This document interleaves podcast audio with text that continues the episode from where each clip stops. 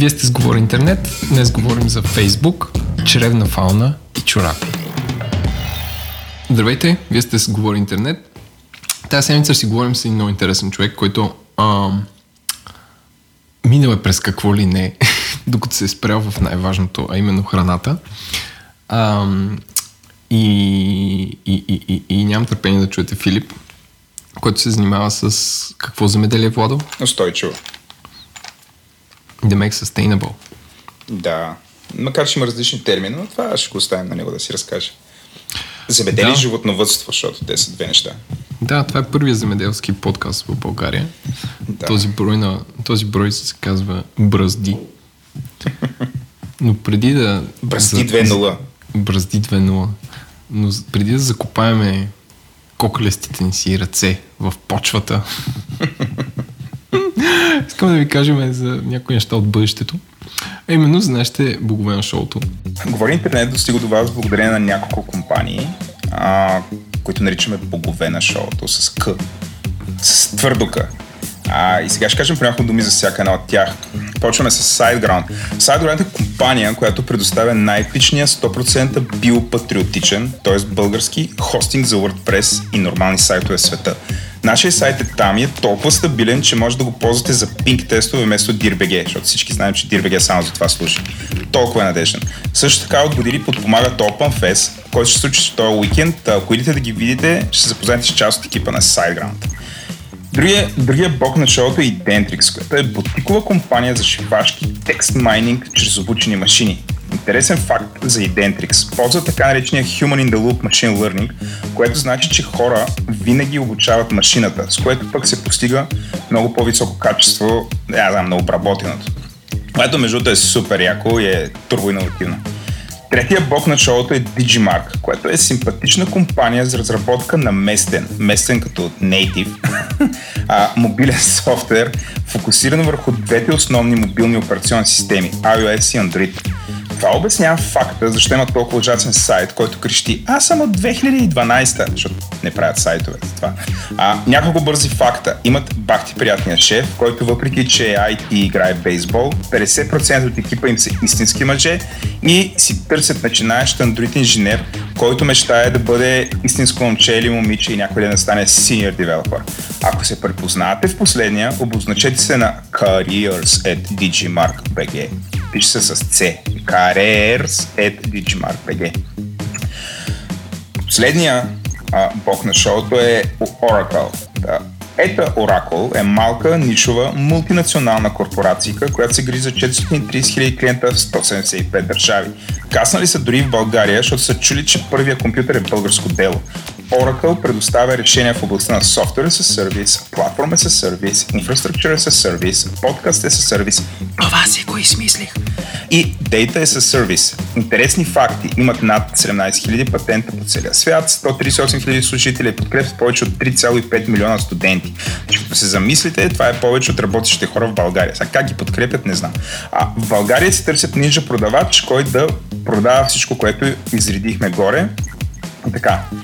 А не на последно място, въпреки че на последно, но не на последно място, искаме да кажем за нашите 50 патрона, които са тайно общество от културни родити, изкуствени интелекти, палави и тита и рекламни моголи. През последната седмица двама човека се не мамиха да ни станат патрон. И това са Димитър Панов и Никифор Николов. Сега, ако желаете да ни подкрепите, нали, събуждате се обляни в студена пот нали, и се притеснявате дали ще го има говори интернет за, за напред, има два начина да го направите на това. И двата почват по един и същи начин. Отивате на сайта ни, който е говори-интернет.com и там има две опции. Едната е Patreon, където си избирате там тира, който ви харесва а, и ни подкрепите. Това ще са регулярни месечни дарения за протокола. И третото е еднократно дарение чрез PayPal. Това е. Супер. Yeah. Владо, чакам момента, в който ще направим един епизод, който ще е само монолог. На мене и ще чета само патрони. Не, и аз, приемам следващия, ще съм само аз. Цял епизод. Ла, ла, ла, ла, ла. Май така пееш рендъм. Пеят, ще има музикална пауза и Добре. всякакви такива неща. Добре. Така човек се притеснява, като четеш толкова много и така, че те подкрепя малко нещо. и се записа за патрон. Добре, интрото.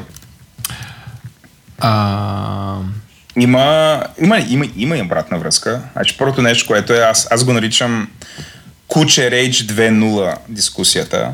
Нали, въпреки това, което казахме миналия път, въпреки което нали, в моята глава всичко е установено, намират се хора, които да ни кажат, че разговор ни е супер повърхностен и не разбираме от темата. Затова ще, направим, ще направим епизод с човек, който много разбира по тази тема.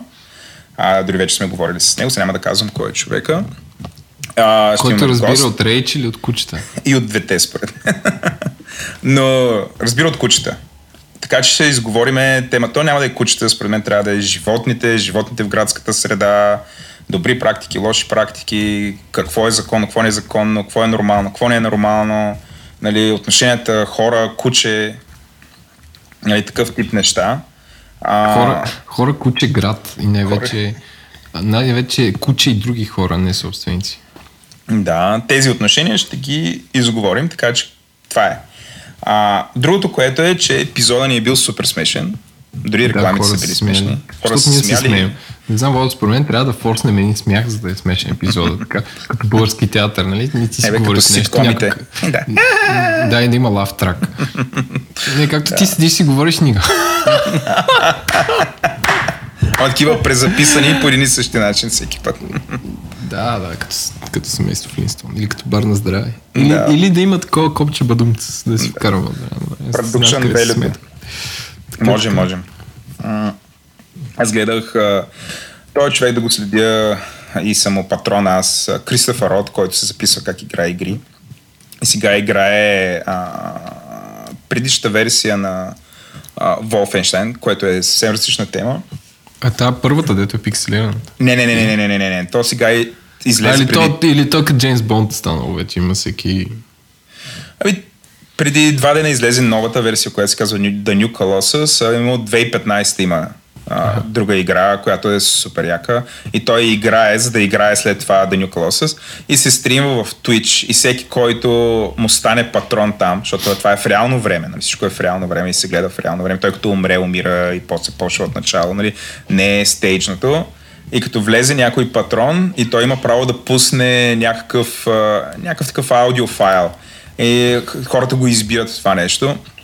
И той, понеже играе Return, а, не Return to Castle, той Wolfenstein The, The New Order, мисля, че така се казва играта, което е все едно нацистите спечелили във Втората световна война и а, нали, владеят Америка и владеят света.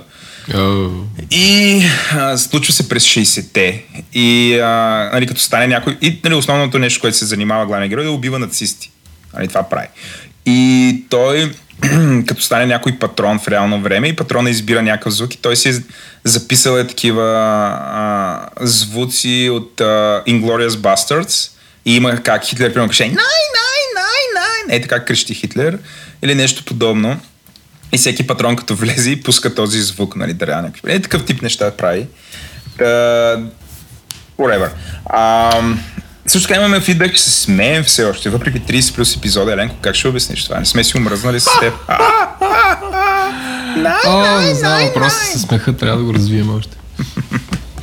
Добре. А, добре, ти можеш ли, ако ставаш патрон, да влезеш и да пуснеш шуми Марица? Не, не, не мисля. Мисля, че са нали са predefined. Predefined са, да. Той, всички са от Inglourious Basterds, защото нали, там основният наратив е да убиваш нацисти пак. Явно според тяхната перспектива. Uh, да, споделял ли съм, че не харесвам Тарантино? Mm, не. Което Добре, ме споделям. Добре. Имахме цял епизод за филми, които въобще не засегнахме Тарантино, което може би... Защото ми го харесвам за това. Доста голяма индикация. аз Какво прави уикенда, Владо? Няма значение аз какво правих уикенда. Ти какво прави уикенда? аз бях на Цебит. Да. Е, имаше новият Цебит, къде беше? Не, на нещо на друго ходеше. European Business of Running Conference в тази люлка на българщината Франкфурт. О, това е близо до където съм аз в момента, аз съм в Бон. Да, във Франкфурт открих, че е близо до всякъде и това го прави смислен този град, иначе е най-тъпия град, който съм бил в Германия. Мисля, има, има тъпи градове, има и Франкфурт и той е отвъд. Не знам как, как мога да направя толкова тъп град. Anyway, това е моя реч срещу Франкфурт, иначе научи къде е бъдещето в състезанията по бягане. А, и само, само, понеже чувам как тепкаш по клавиатурата и не ти е интересно, ще ти разкажа Не търся Франкфурт, епизод. къде е. А, А, да, виждам. Близо е тук. на един хвърли място. Знаеш ли колко града над 5 милиона жители има в Китай? На 3000? Не, е, ти пък.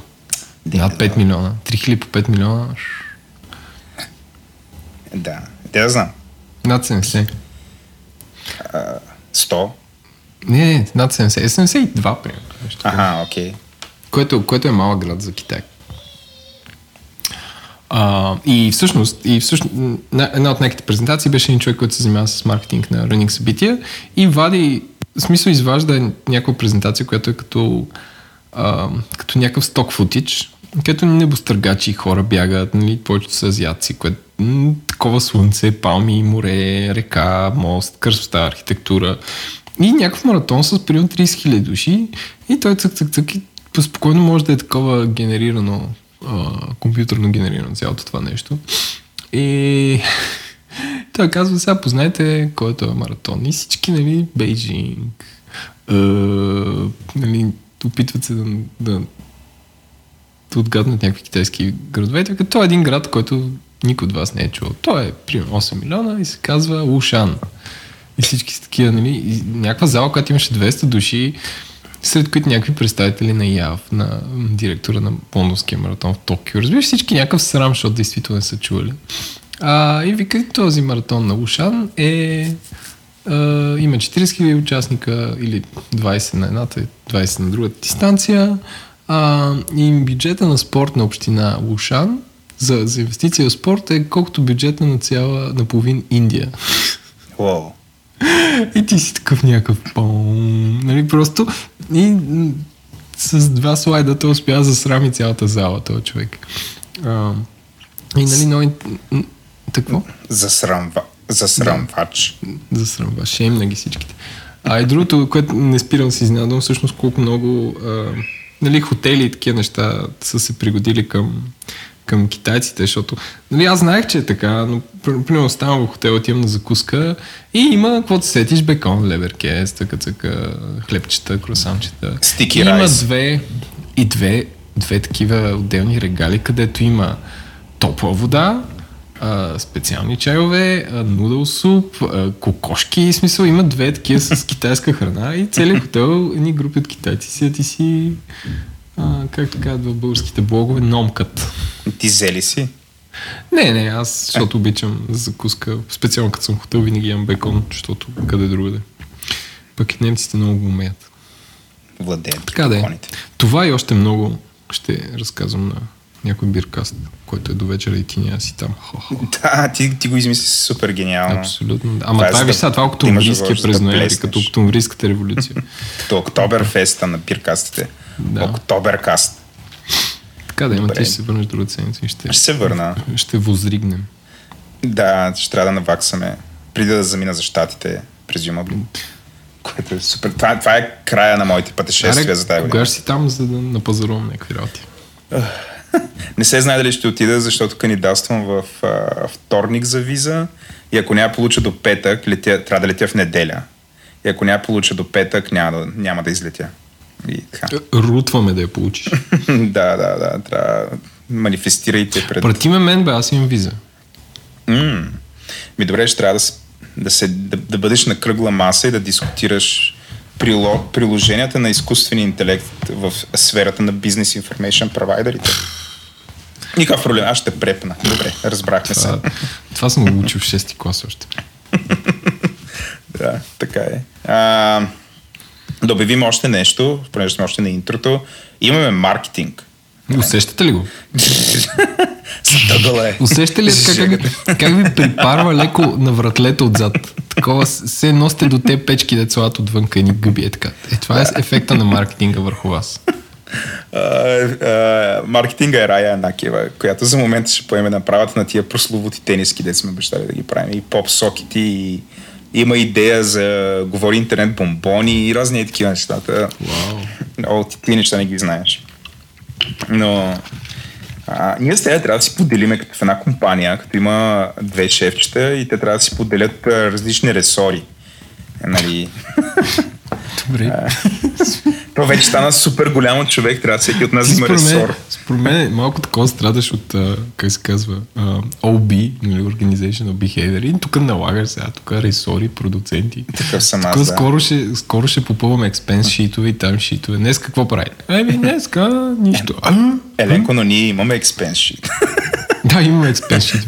И, и ти го създаде, така че, ей. Аз ли го създавам? бе? Ти го Не, създаде, бе, да. ти го създаде. Бюджета ти го създаде. А, бюджет. Аз съм по бюджетите. То, това е, за мен е експенс. Добре, окей, да. Добре. Не, бе, А, шита, какво си купил, кога и защо?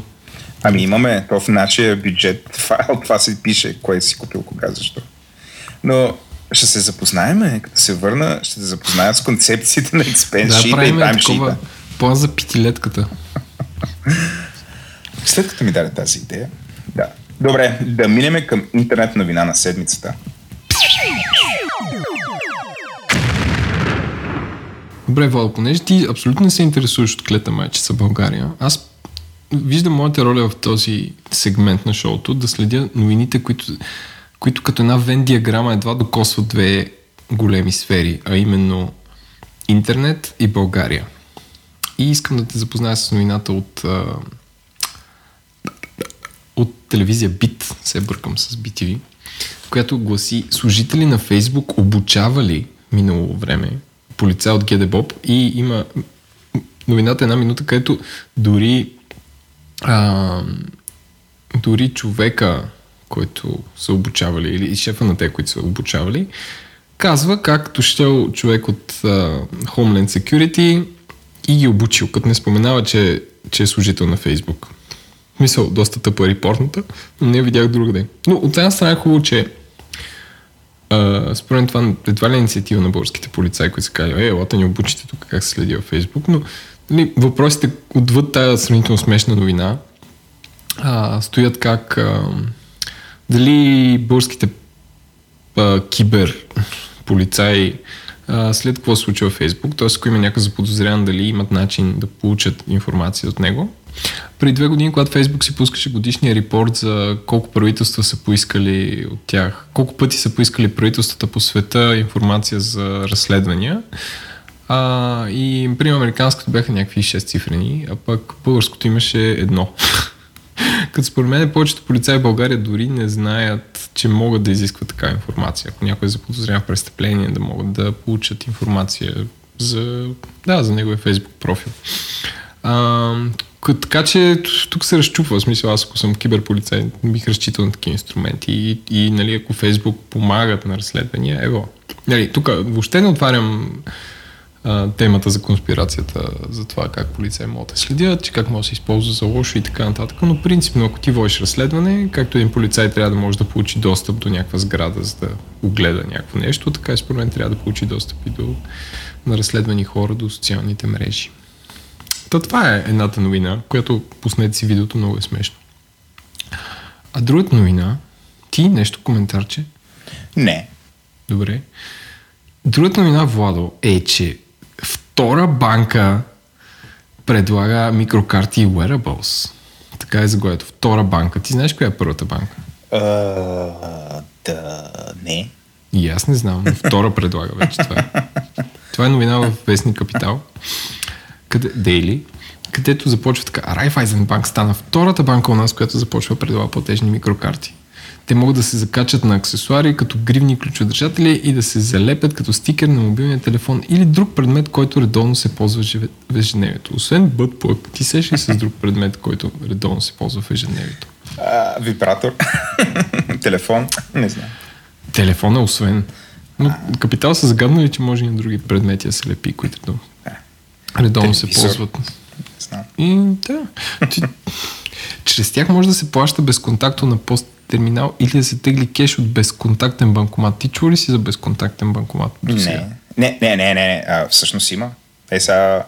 А, а, всъщност, като си купувахме тук в бом билетите, имаше, можеше да платиш без контакт. Чакай сега. Остави Ти си Бон. бъдещето. Върни се тук, иди на село. и питай за безконтактен терминал. Извинете, добре, имате ли безконтактен терминал? И те ще ме при... Да, те ще... Е, Ти на кого ще викаш безконтактен терминал? Аз не съм чувал, честно, в смисъл, може би аз съм някакъв лагър, ама направо не е така. А И вътрешното заглавие е изпреварващо потребностите. Тоест те очевидно правят нещо, което е скоро смартфони ще го обезмислят, но хей, защо да не направим още една карта?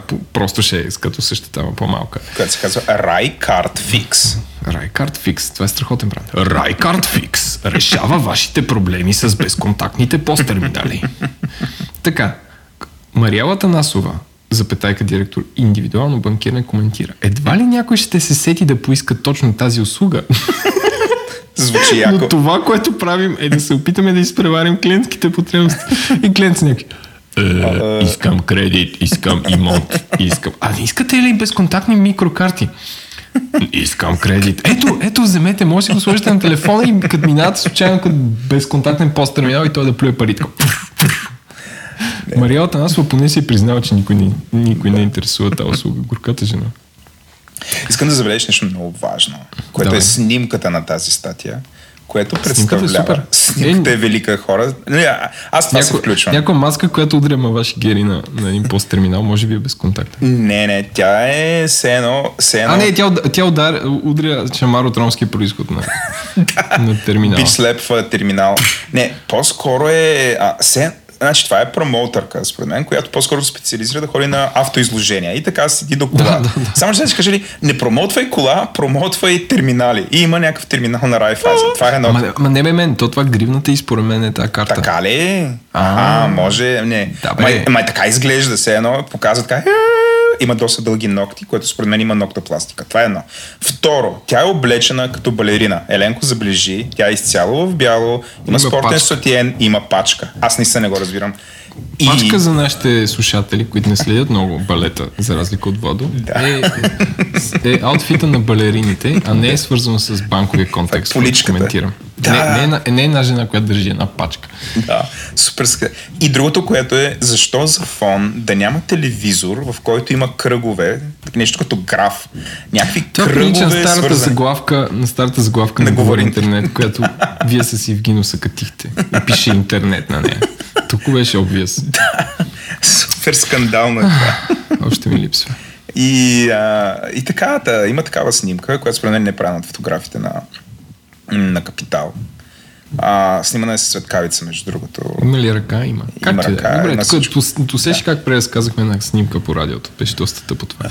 Не, не, не, струва се. Не, как ние това редовно го правим? Това не, е- според мен е най-силното в нашите новини е да коментираме снимките, а не толкова новините, но да. Освен това не си имила косата. Както да е. А, има интегрирана система за сигурност чрез SMS парола при плащане онлайн и така нататък. Те SMS пароли кога ли ще изчезнат? Транзакция бе? се извършва чрез мобилното приложение, което изпраща информация към пост терминала чрез NFC технологията. Е, виж, е, Да. това трябва да умре отдавна. Макар, че те тия безконтактните май съм именно NFC. Да, без. Нали? Не, но всъщност ние сме в един стадий на развитието на технологиите, където банките все още държат на своето, не се предават да минат през Apple Pay или Android Pay или там Е. Google Play Pay, както се казва, и, и издават някакви карти, които са просто по-малки, но има поредния излишен продукт. В смисъл, това е нещо като Нещо като чекова книжка е това, което те са направили. В смисъл, още не сме стъпили на кредитни карти и, и няма нужда да плащаме с а, пари в брой, да ще направим чекова книжка. Това, това е точно на такова ми прилича. А, уф, та- Чекова книжка. не бе, не, а, тази аналогия беше тъпа, защото... А, ама така да е. А, не, не, това като сеш ли се, а, преди, да, преди всички коли да имат един голям тъчскрин, а, като, както е сега Теслата, най-луксозните коли от последното поколение на какво се сетиш, имат един панел, който от скоростния лост до, до огледалцето горе е със само копчета. Смисъл Да. има около 600 копчета и според мен е, това е този стадий. Никой, никой, никой бъдеще няма да има нужда от банкови карти, стига да има идентификация с телефон. Но, както да е, това са моите български новини. Това ли са? Да, Доста си лаконичен и не толкова философски. не имах още една... За... Настроен. А, не, още не имам, която е световна. Ой, Боже, господи, забравих. Че Twitter ще маркира политическите реклами и кой ги е платил. Което е яко. Това е като а, купуването и продаването на гласове е престъпление. Защото нали там нещо с Русия не се разбраха. Кой, кой какви реклами е купувал, което е някакво странно, защото в Русия, а в, в тези, тази руската агенция, да ти купила реклами за Тръмп, е похарчила само 100 000 долара. Та, както и да е, има някакво, някакво как се казва, някакво напрежение към Twitter и към Facebook, така че вече ще маркират политическите реклами. Това е моята новина. Според мен е... Да. Не знам, мисля, че България може да се вкара някакво такова... Законодателство ли? Да, ма те пък тук се маркират май. Тук са малко obvious. Няма нужда от такова нещо. Ами... А... Според мен е... Не знам, трябва да има... Трябва да се регулира повече рекламата а, от гледна точка на, не знам, на този вид реклама. Те по принцип цялата трябва да се регулира, но това е друга тема. Аз съм за регулирането на рекламата, но а, не знам. Трудно ми е да ти кажа. Ти смяташ, че рекламата не е свободно слово? А. М- Добре, добре. Много е философско, да. Зачепках, отворих бурката с червите. Така. Добре. Аз имам три новини. Като първата е супер философско, то е по-скоро въпрос. То е една статия в Gizmodo, която се казва If your vibrator is hacked, is it a sex crime? И нали, това е на фона на всичките тези... А... Бах ти линк бейтещото заглавие. А, аз няма да разказвам, това, защото е- то не е новина, по-скоро е нещо като анализ. Няма да я преразказвам, защото ще оставя. А, но много, ми, много голямо впечатление ми направи и ми ще се връзва с културата, защото направи ми началото на новината, която разказва за някакъв пич, който се казва Алекс Ломас, който се занимава да прави penetration тестове. no pun intended. Но той прави penetration тестове. Penetration тестове са когато една компания наема друга компания, която това Да е я работата. пенетрейтне. Да, да се опита да я пенетрейтне, да. А, обикновено, нали, има, нали, опитва се да ги хакнат или да влязат вътре, да излъжат. Някой е такъв тип неща. А, та този Ломас отишъл, влязъл в компанията, той работи с Pen Test Partners, а, отишъл в компанията, в която ще трябва да пенетрира, извадил си телефона и стартирал някаква програма да сканира аджиба какво ще засече а, нали, като устройства, които, с които може да си комуникира. И веднага попаднал на Лаванс Хъш, който, който нали, като Google да разбере какво е това Лаванс Хъш, веднага разбрал, че това е the most powerful vibrating butt plug on the market. Тоест някой, някой от служителите е ходил с butt plug през това време. И а, а, това, което Лома забелязал, че няма никакъв проблем да се конектне към този butt plug. Тоест ти... някой може да ти го активира, разбираш да го активира и всъщност тук е чисто философския разговор. Ако някой ти хакне а, ако ти хакне секс играчката, нали, злоупотреби с нея, това всъщност какъв клас престъпление е? Дали е престъпление тип а, а, кражба или вече минава в по-висок клас престъпление, което е вече сексуално престъпление? Нали, Това е големия А, това е философски такова, въпрос. но, но нищо, че... Как ще е едно нишо бе, мен? Е, добре, човек, ако някой ти хакне бойлера вкъщи, да, това опит за е убийство ли е или... Е, е, Ами това също, не, ако наистина, ако ти пусне вряла вода и те изпържи, това е опит за убийство или не. По принцип, нали, това и, са... Да, в смисъл опит за убийство ли е влизане в злом? В смисъл... Ами ако те лупне по главата, е да. Ако не те лупне по главата, не. В смисъл, ако ти излеят а, вряла вода върху тебе, е опит за убийство или не е опит за убийство. Е, В смисъл, аз не знам отговора. Нали, това, затова казвам, че статията всъщност е интересна не толкова заради бъдплага, което признаваме доста любопитен елемент, нали, въобще самата история, но е интересна, защото поставя този философски въпрос. Нали, само преди два епизода си говорихме с теб за и Clapping Monkey си говорихме за Home Automation. И въпрос е, а, нали, ние, основните там тъмните неща, които засягахме, е някой да не те подслушва, нали, да не те записва, е такъв тип неща. А всъщност, понеже Home Automation позволява, той, той има и физическо изражение, нали, той контролира някакви вещи, които могат а, да се отразят, не просто да те запишат, ами могат да ти причинят физически щети. Включая бътплъга, който ако е най-мощният бътплъг, представи си някой да ти го стартира на най-мощно. Изненадващо. Не, не си представям. И аз не си представям, но абсолютно съществуваш кейс. Или да ти излезе вряла вода, или да те притисне с врата. Нямам идея, нали? Или нещо от сорта. Или те да знам. Та, това е което е разговорът тук. И той е интересен. Искам да видя как законодателството, след колко години законодателство, нали, това, това, е проблем, който съществува в момента. Нали. Аз мога да направя в момента едно такова диво предсказание, че следващите 5 до 7 години законодателството в България няма да адресира този вид проблем който е нали, Internet of Things, който биват хакнати, дали това, това всъщност какъв клас престъпление. А сигурно ще има такъв вид престъпление. Така, това е ми едната новина. А, другата ми новина е, че а, а, нали, те, те не е толкова новина, колкото а, пак е един интересен анализ, който а, анализира всъщност как а, така начините руски хакери или руски организации, за да бъде по политически коректно, политически коректно а, които нали, се считат, че са свързани с руското правителство, какъв вид способи, какви реклами са купували в Facebook и в Twitter, така че да повлияят на, а, на американските избори. Или цялото това нещо, нали, то има няколко слоя. Нали. Първото е, че а, нали, войните, такива каквито и ние ги знаем, нали, съвсем се трансформираха. Всъщност ти няма нужда да завладееш една държава, за да я промениш, за да промениш корена. Значи ти съвсем спокойно можеш да, може да нахлуеш в нейния изборен процес, т.е. на практика изборния процес в щатите. Нали, това е презумпция, защото не е доказано, нали, все още няма решение, затова предпочитам да го, а, да го твърдя като факт. Но нали, това, каквато е презумпция, какъвто е основният страх, е, че една държава може на практика да хакне или да кракне а, изборния процес на една друга държава, с който да подмени реалния вод на избирателите. Нали, до тук нищо ново. Нали, въпросът е как, как, как се прави това, коя е тая държава. А, и това, което е любопитно, това, което са правили, е а, а, едно от основните неща, които са правили, са пускали, пускали са реклами, а, които, а, които са обяснявали, че няма нужда да се ходиш с редишна опашка, а, нали, да чакаш там на изборите, защото нали, той имаше голяма избирателна активност за щатите явно се е чакало час, два, нямам идея колко, но се е чакало. А, и те са пускали реклами, че вместо да ходиш с редишна опашка, можеш да пуснеш SMS или да твитнеш. и това е било насочено към точно определена аудитория, към аудитория на, на Хилари Клинтон.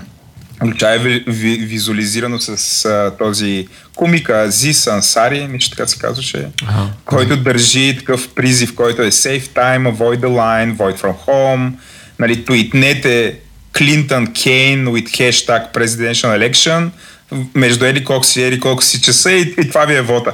С което а, нали, се счита, че много хора са, са го направили това. И по този начин те са загубили гласове на много критични места. Нали, ам, защото тази избирателната система на щатите е такава, че там не печели той, който събере най-много гласове, ами нали, той е в определени щати. Квоти, да. Да, и така нататък. И че всъщност по това, те, нали, а, разликата е между 20 и 40 хиляди критични гласа на места. И т.е. А, ти чрез такава реклама, ако нали, бутнеш 15 на хиляди гласа, наистина може да обърне а, каруцата при толкова изравнени шансове. И нали, и това е, това е основната хипотеза. Да, тук да напомним, интересно. че всъщност Джордж Буш спечели... И той. Той спечели в а, кое? 2012, 2000 година. Че той спечели с 412 гласа, което беше... Да. И там някакви брояха по някакви кораби. В смисъл беше много шано. В смисъл да. беше някакви... Е, тук... А, другия печели там. А, не, не, не, чакай, тук този кораб сме забравили. Там са гласували. Оф. А, нали, това тогава показа а, нали, показа един вид недостатъци на тази избирателна система, но сега всъщност този вид недостатък, той, той съвсем а, организирано може би е бил а, използван като някакъв как да кажа, в компютърния език някаква форма на експлойт, т.е. знае се тази уязвимост и тя бива експлойтвана. Т.е. доста компютърно. И тук вече говорим за избирателната а, система на най-влиятелната държава в света. Тоест, тази гледна точка това е изключително любопитна и важна новина. И накрая да завършим с нещо, което, нали, което пак то не е изненада, ние сме го дискутирали много пъти, но потреблението на мобилен интернет достигна над 70%. Тоест ние можем да кажем, че мобилният интернет, той е интернет. Нали, това е една новина в Quartz, която ми е един от любимите сайтове, между другото. Ама казва, България ли бе, бе? Не бе, за света бе мен. В смисъл, стои стая България. То, то България е някаква проекция. И България едва ли е толкова, едва ли е обратното. Да, може би, си прав. Нали, а, на, всеки, на всеки телефон има интернет сега, дали ползва, но а, проекцията, която те показват, те общо близо 80% през 2018. Това е, което показват на някаква компания Zenit, които не знам какви са, но след като Quartz ги цитира едва ли са Шана Джей. Та, това, а, това преди мъч означава, че а, ако се, аз не знам, ако сега в момента стартирам нещо ново, то ще бъде изцяло mobile, mobile first. Нали, не бих се замислял да правя десктоп версия или нещо от сорта. Нали, между този подкаст, който ние правим, той е преди всичко mobile first. Да, да, освен има десетки хора, които всеки път ми казват да направя линковете в сайта да се отварят нов прозорец, защото като го слушали през браузъра на десктоп и им прекъсват. Mm. Mm-hmm. А... Поздрав за вас, приятели. Няма да го направим, защото сме mobile first. Ти казваш десетки, нас не слушат стотици. не, има десетки се оплакват от това. Еми да, то, то, то, това дори на мобайл би било проблем. Нали, Запъс... Не бе, в аповете, като слушаш на мобайл, няма да те проблеми са решени отдавна. Да, но това е тренда, т.е. все повече мобайл. С други ми, веб няма да умре. А, нали, интернет е не... Но според мен този натиск, това потребление, понеже вече тогава доставчиците са всъщност много по-малко. Нали, това е чисто философски. Ето са, ако доминиращото потребление, мобилното потребление в България, ти имаше три интернет доставчика. Сега това, това какво значи? означава, че имаш много ограничена конкуренция. Означава, Искаш че... да кажеш, че имаш три мобилни оператори и това са доставчиците? Ами да. Кой друг? Е, аз мисля, че са малко повече. Bullsat.com не са ли? Примерно. Абе, не ги броя. В смисъл, не знам какво покритие имат. А, за какво мога да си купя на телефона Bullsat.com? Не, не на телефона. А, не, бе, тук разбрахте, разбрахте, разбираш ме, нали? Когато да. потреблението е мобилно, това означава, че го правиш през мобилен телефон. С презумцията, че не си в някакъв Wi-Fi. Нали? Ами си mm. през там LT, нали? А, бе, не знам, това е интересна тема. Може да питаме приятеля на шоуто Николай Горчилов. Той ще ни каже. NG. Да, бихме го питали, но Питай го. А, но според мен е това, това... Чакай, сега ще му звън. Айде, Ало, Ники, абе, тук един тук въпрос. Тук се чудим. Тук се чудим в шоуто. И така, това е другото нещо, което според мен се струва човек да се замисли, четейки тази новина. Защото нали, сама, сами, самата цифра, окей, стигна 70% и какво от това? Нали? Окей, трябва да си правим продуктите да са а, адаптирани, може би си струва първо да започваме на мобайл, защото достигаме до повечето хора.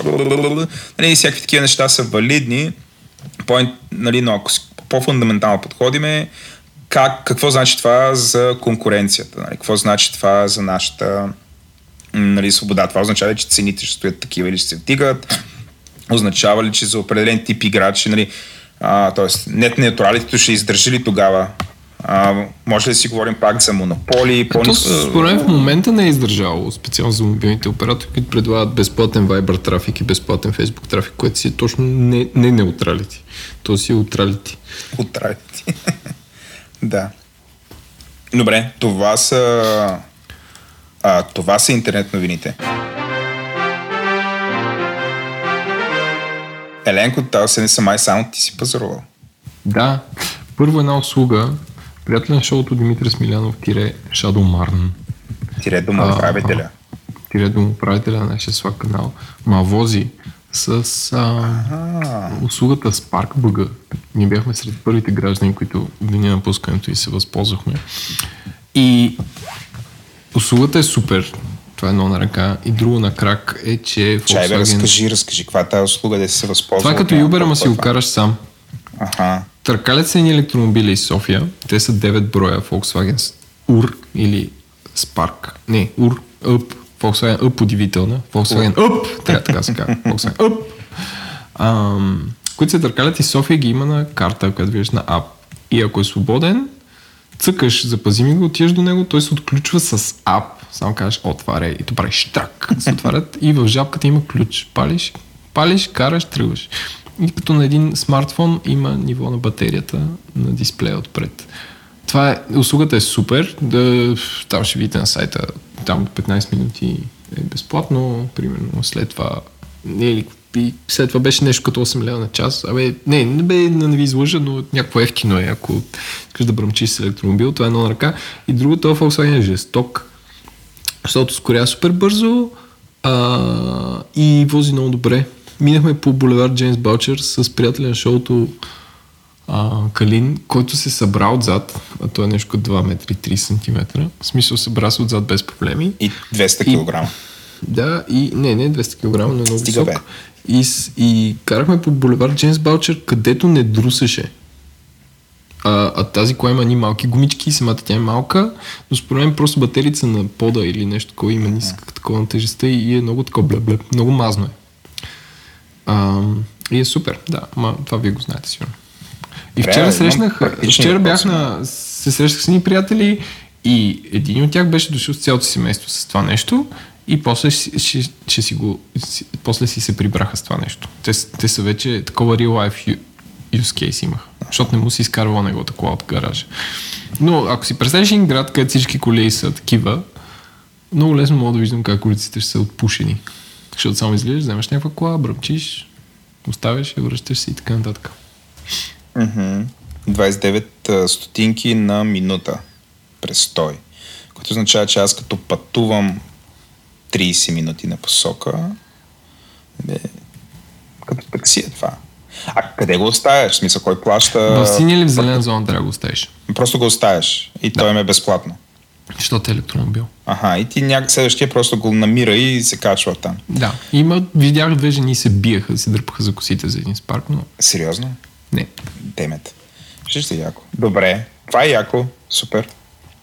Да, аз не съм карал, но ма возиха и освен това пробвахме как са тонкоините на бас и, и са добре. Добре се чува вътре. Аз съп съм го харесал като градска кола още. А, между другото има и Шкода. Скъп, Той е да много скъп, казва има, има удобна Шкода, която дори прилича на това. Uh, City Go. Да. То направо е същото според мен. Че, че да направим супер як сегуей, извинявай. А, Еленко, значи баса беше хубав, а изискваш ли специални чорапи да караш този голф?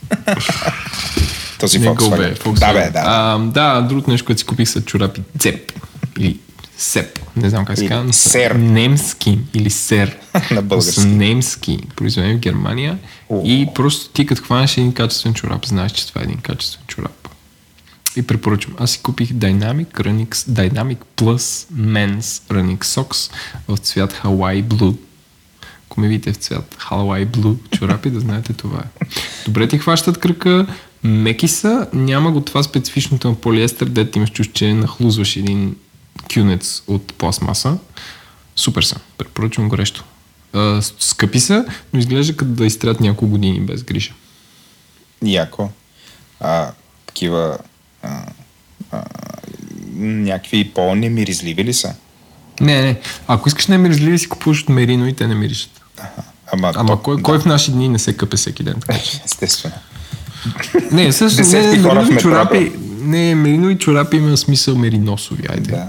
Има смисъл, ако правиш някакви дълги трекове, примерно три дни Балкана и, и тогава окей. Ма иначе, газ на полиестера. Това вече.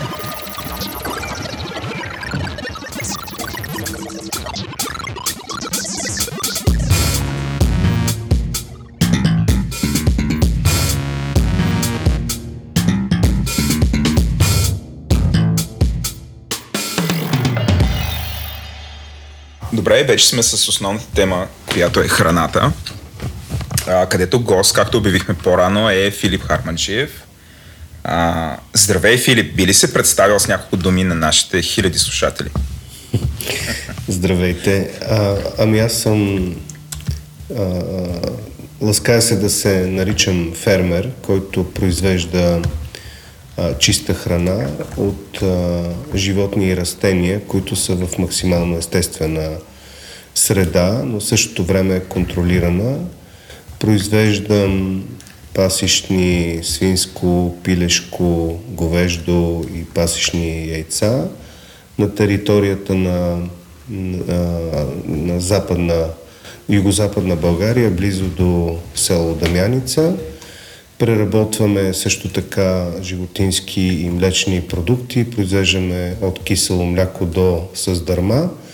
Отделно а, произвеждаме а, по поръчка ни произвеждат а, колбаси, които са без нитрити и без фосфати. Нитрита, например, е а, канцерогенен, а, канцерогенна добавка в а, колбасите, които а, изглеждат красиви и розови. На практика разменяме дизайн срещу рак. И това е а, за мен е а, така най-добрата дефиниция какво се случва в съвременната храна. При цялото време взимаме, взимаме дизайн и получаваме а, някакви болесни състояния. Да, аз бърз въпрос, а, още не представя. Това е 250 ли е? О, трябва да го проверя. А... Нитритна сол, дето го казвам. Нитритна сол, точно. Да, е 250 да. е това, да. Да, това прави, а, това прави всички меса неестествено розови и привлекателни. Mm-hmm.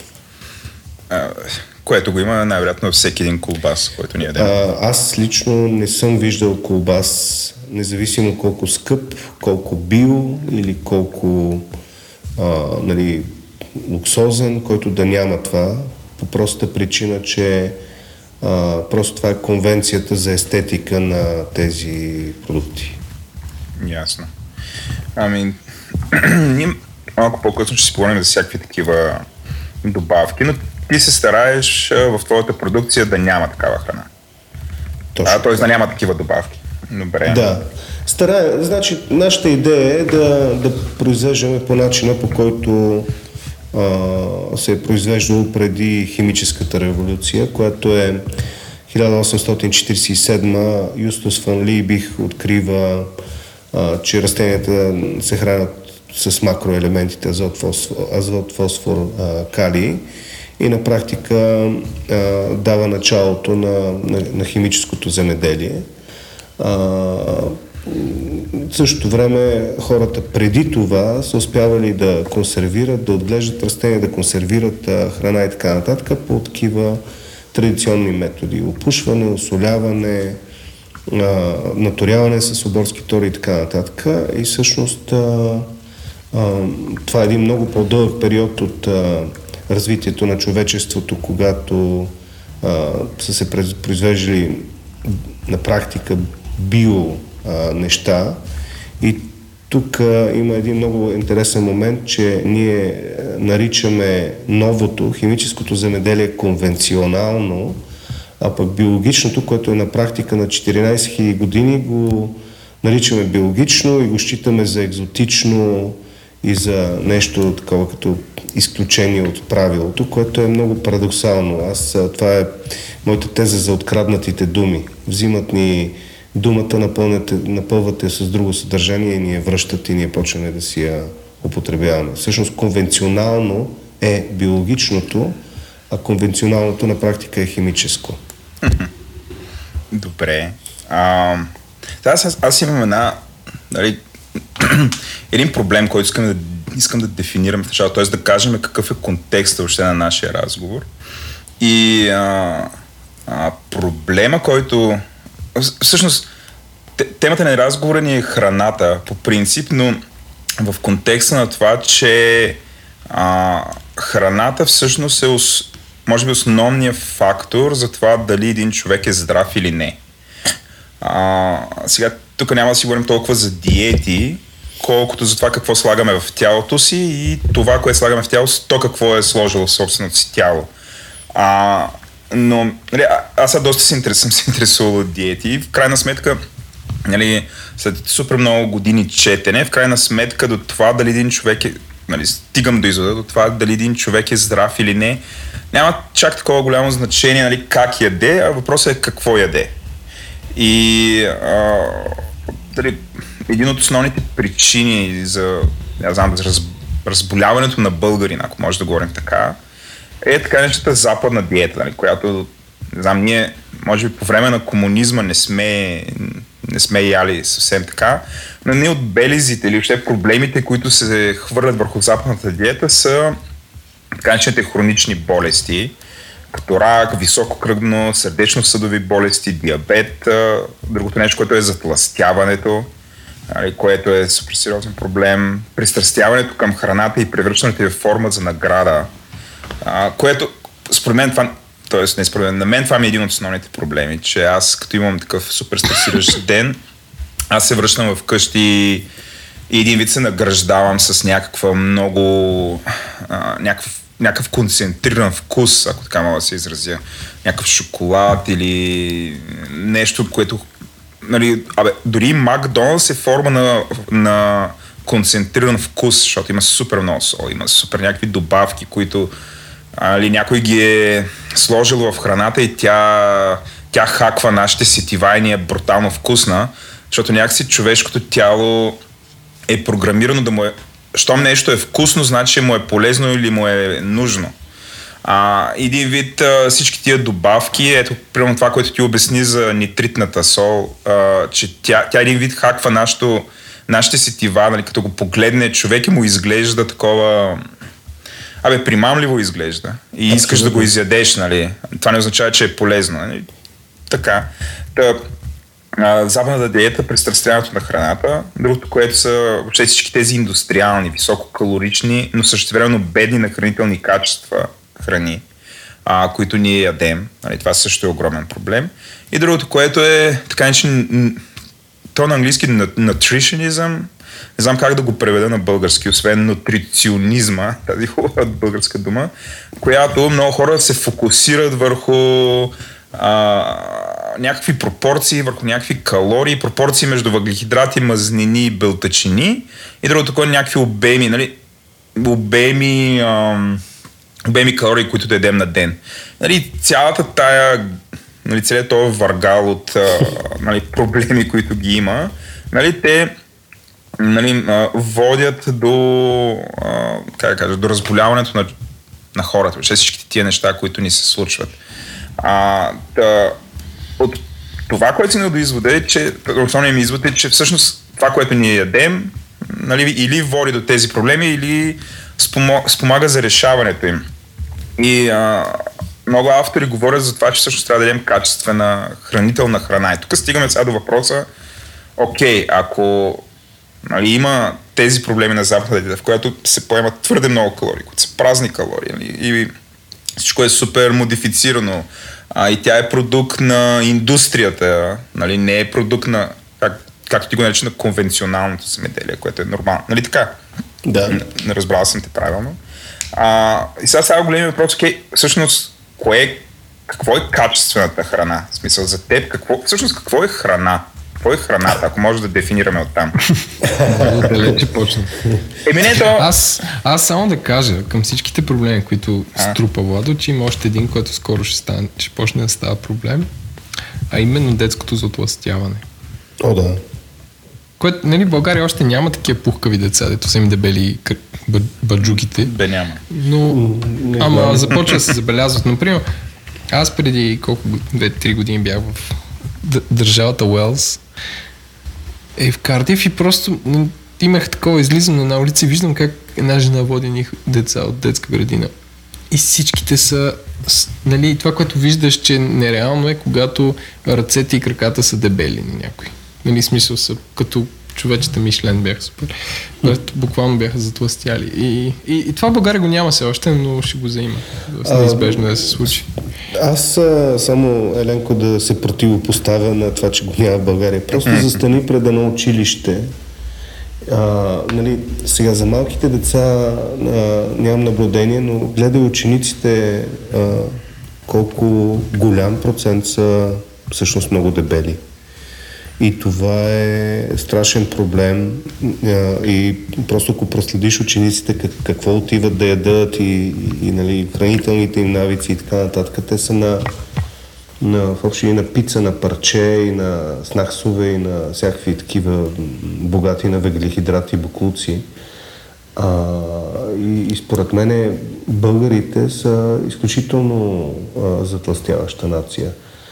Просто според мен още статистиката не е, не е достатъчно качествена, за да, за да покаже проблема. Въпреки, че мернах, а, в някакъв момент мернах а, някакви изследвания за затластяването на българите.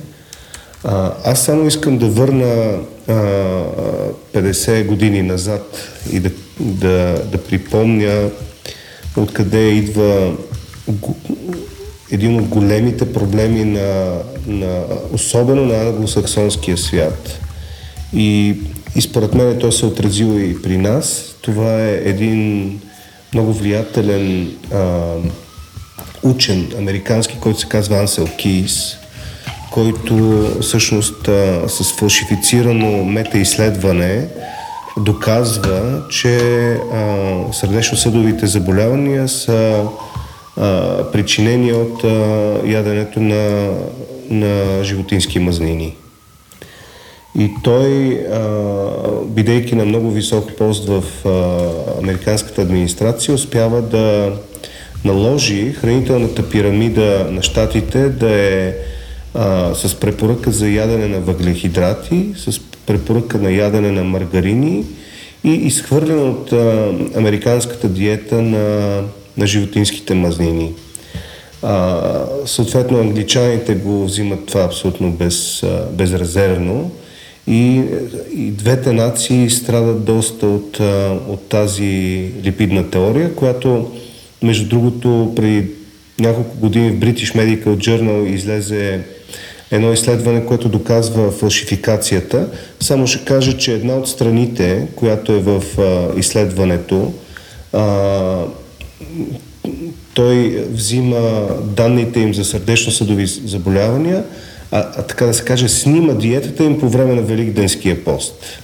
И казва ми, те не ядат а, нищо животинско и затова имат, а, и затова имат а, такива сърдечно-съдови а, за данни за много ниски сърдечно-съдови заболявания. И, и другото, което ще кажа, той почва с 60 страни да прави това метаизследване, обаче не го задоволяват резултатите на тия 60, затова ги свежда до 7. Да. Тоест, абсолютно такава стъкмистика, а, която обаче повлиява. Значи, това е възцаряването на маргарините, на трансмазнините, на хидрогенизираните мазнини и на въглехидратите. Да. Второ име ще метна в разговора. Това, се, това е доктор Лобър, Робърт Лустик, който неговата теза е, че захарта е отрова, която трябва да бъде регулирана по същия начин, както се регулира, да кажем, алкохола или наркотиците или а, цигарите. А, но тъй като тази отрова действа много бавно, на практика успяват големите хранителни конгломерати да, да, да, да излобират да не се регулира захарта. А преди 100 или 200 години хората въобще не са яли толкова захар, колкото ние едем на днешен ден. Просто искам това да вкарам в контекста. И, и третото нещо, което искам да вкарам в контекста е а, липсата на микробиотично заразяване на много от хората, а, а ние живеем в симбиоза с нашите микроби и ако нашите микроби не са добре, и ние не сме добре.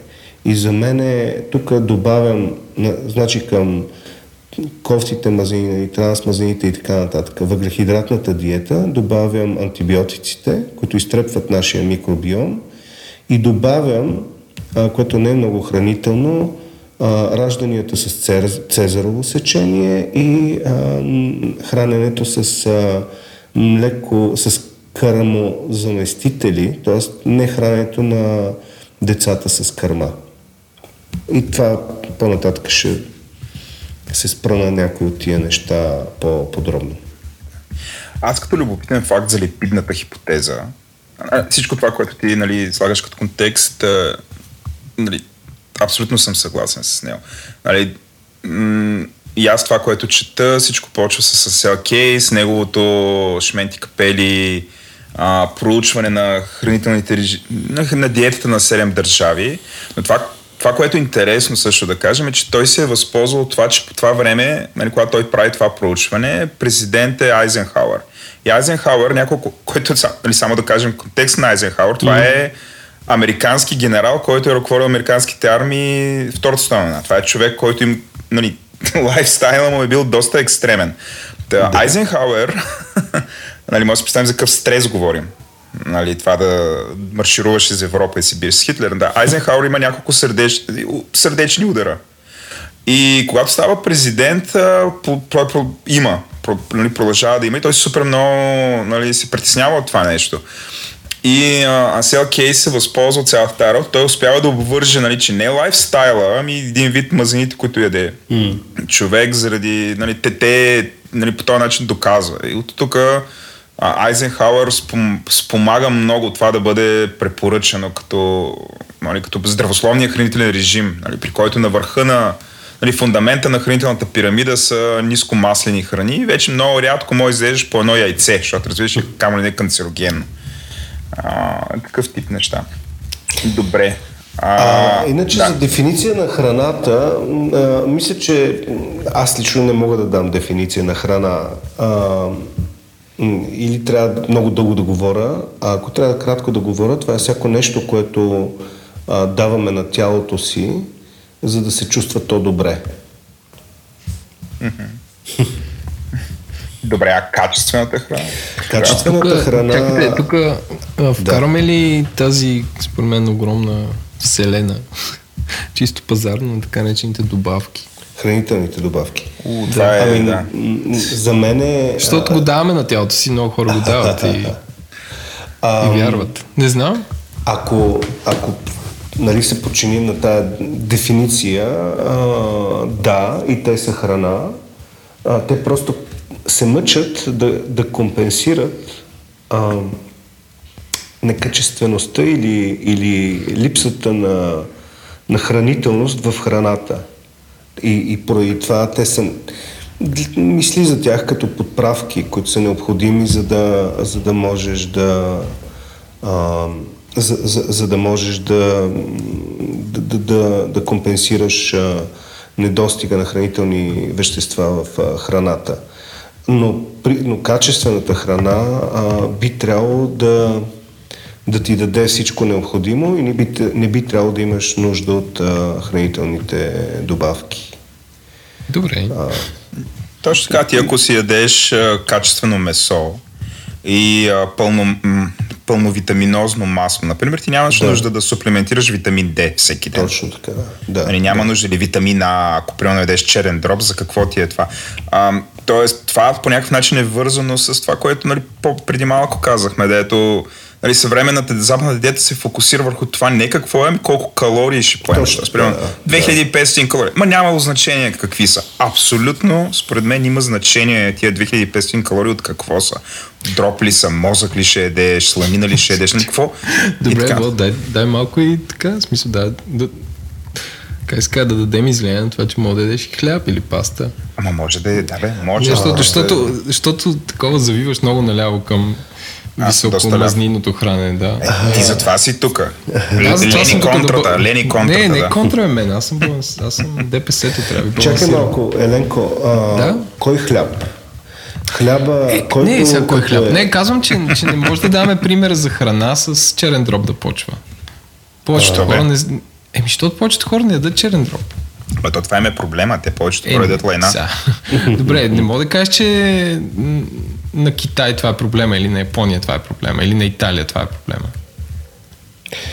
А... Защото те не ядат лайна, а пък най-дълго, в смисъл Китай ядат ориз и риба и са окей, а не Китай, Япония ядат ориз и риба и са най- как се казва, най-дълго, как се казва, най- а, а, имаш преди, че са дълголетници? Да, точно така. Нали, италианците също са една от нациите с най-дълга продължителност в Европа. И с едни от най-високите, примерно за рак на стомаха, заради всичко това. Смисъл, ако влеземе в този разговор, значи, ти не, не, не аз да опитвам да балансирам. В смисъл, да, че да, не, може, не може да кажеш, че първото нещо, което човек трябва да яде е дроп или мозък. Аз, Защото първото, първото нещо, което яде човек е, е България и по света е някакъв вид въглехидрат. Чай, да, чуй Филип, по-мисли по темата. А, сега, а, първо да, да кажа, че а, за мен е, а, Майкъл Полън го е казал най, а, най-качествено. И то е а, негов, неговия съвет какво да ядем. А, Тоест, неговия съвет какво да не ядеме, не яш това, което пра, пра, пра баба ти не би разпознала като храна.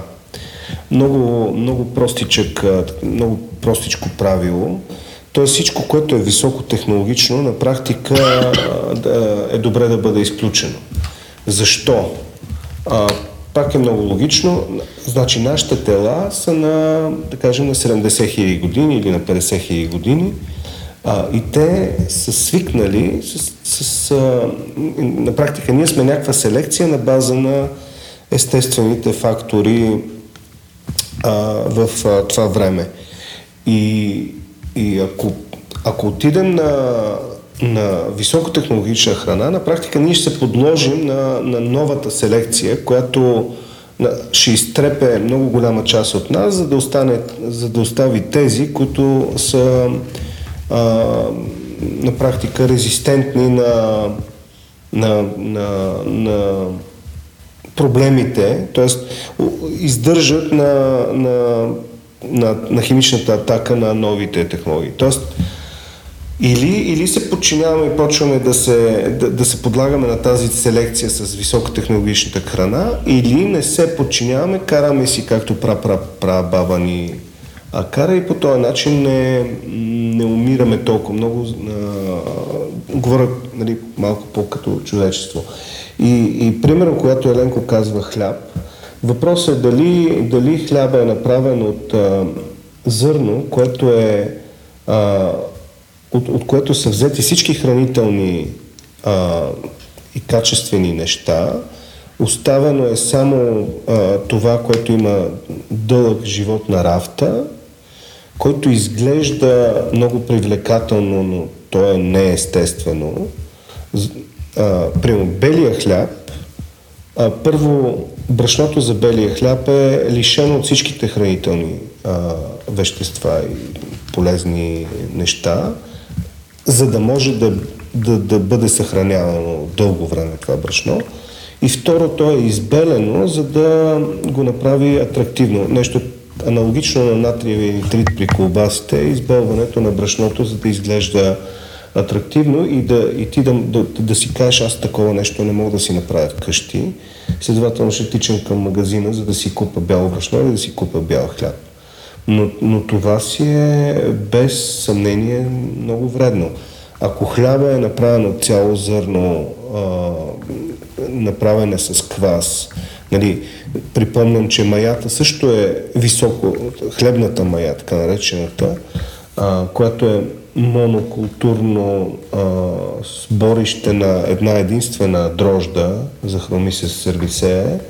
А, тя пак е, пак е от а, 20 век, да кажем 30-40 години от, на, на 20 век. Тоест пак пра, пра, пра баба ни не познава маята като нещо, което се прави хляба.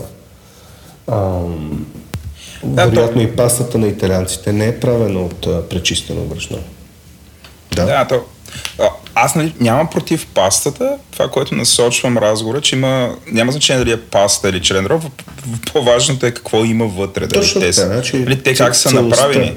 Да. Да, да, аз, аз исках да балансирам примерите, нали? Да. Мисля, че... А, сега, тук а, вече допираме до, до това, което се нарича палеодиета, а, нали, защото палеодиетата е най-естествената ни диета, защото най-дълго, най-дългото време, в което сме си изграждали телата, ние не сме имали достъп до, до пак а, древни, но, но, но не толкова древни, колкото диетата на а, ловците и събирачите а, ингредиенти. Всъщност, а, нали, аг, аг, аг, аграрната революция е, да кажем, на 14 000 години, а пък нашите тела са на 70 000 години, т.е. 56 000 години, но ние сме се хранили с а, въпросната палеодиета.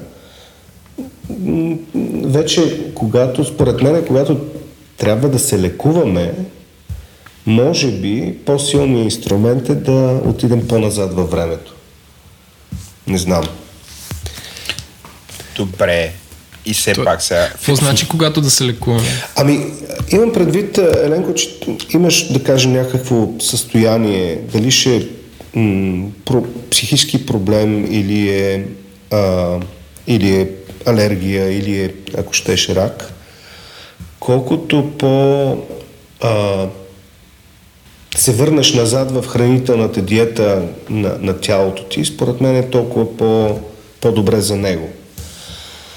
А, съзнавам, че казвам един доста спорен а, от научна гледна доста спорно от научна гледна точка а, твърдение, но това ми казва интуицията. Колкото по в естествена среда се сложиш, толкова по а, ефективно според мен ще, а, ще се оправиш. Успях ли да кажа нещо? Да. А, ако искате да дефинираме сега, защото си го имаме. Добре, Филип ти каза нали, много неща за храната и все пак, ако трябва в едно изречение да кажеш какво е качествената храна, Еленко вече каза балансирана. Добре. Каза го. Аз как съм тук да балансирам разговор. Аз казвам, добре, а, аз казвам, че трябва да е а, максимално близка до тялото ти, т.е. максимално локална, а, максимално естествено произведена и максимално традиционно а, произведена. А, но най-важното според мен е а, за един човек по отношение на храната му да е максимално информиран за, за нейното производство. А, ние се опитваме да избягаме от това да контролираме как ни се случва храната, като казваме аз имам доверие на Kaufland, аз имам доверие на Lidl, аз имам доверие в българската, американската, английската агенция за безопасност на храните и през цялото време се опитваме да избутаме отговорността от себе си. И това е според мен един от най-големите проблеми.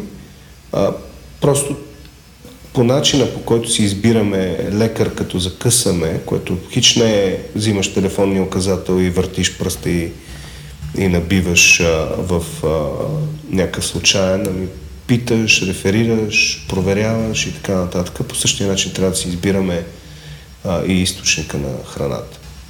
Тя трябва наистина да, да, да е проверена. Добре. А, Еленко, ако имаш нещо друго извън баланс, защото това си записал, аз гледам тук плана. А, да. Си, теза на Еленко балансирана. Не, аз съм е. съгласен с... аз съм съгласен с Филип. Аз съм съгласен с Филип. А, за всичко, което каза. А, това, което нали, ме притеснява в неговата... Не, че ме притеснява, може би това е нещо, което трябва да... Не всеки се замисли по-дълбоко колко време отделя на това да се информира за храната си, защото всъщност нямаш много време, като се замислиш. И че това прехвърляне на доверието към вериги или към брандове или към производители до известна степен пести време. Нали, бранда е символ на доверието. А в най-общия смисъл. Тоест, знаеш, че ако бранда е Хикс, може да получиш Y. Нали, въпросът е, че според мен някакви хора жертват време в това да се информират а, за сметка на здраве. А, Точно така. Според тебе трябва ли всеки един човек да се цепва да чете етикети.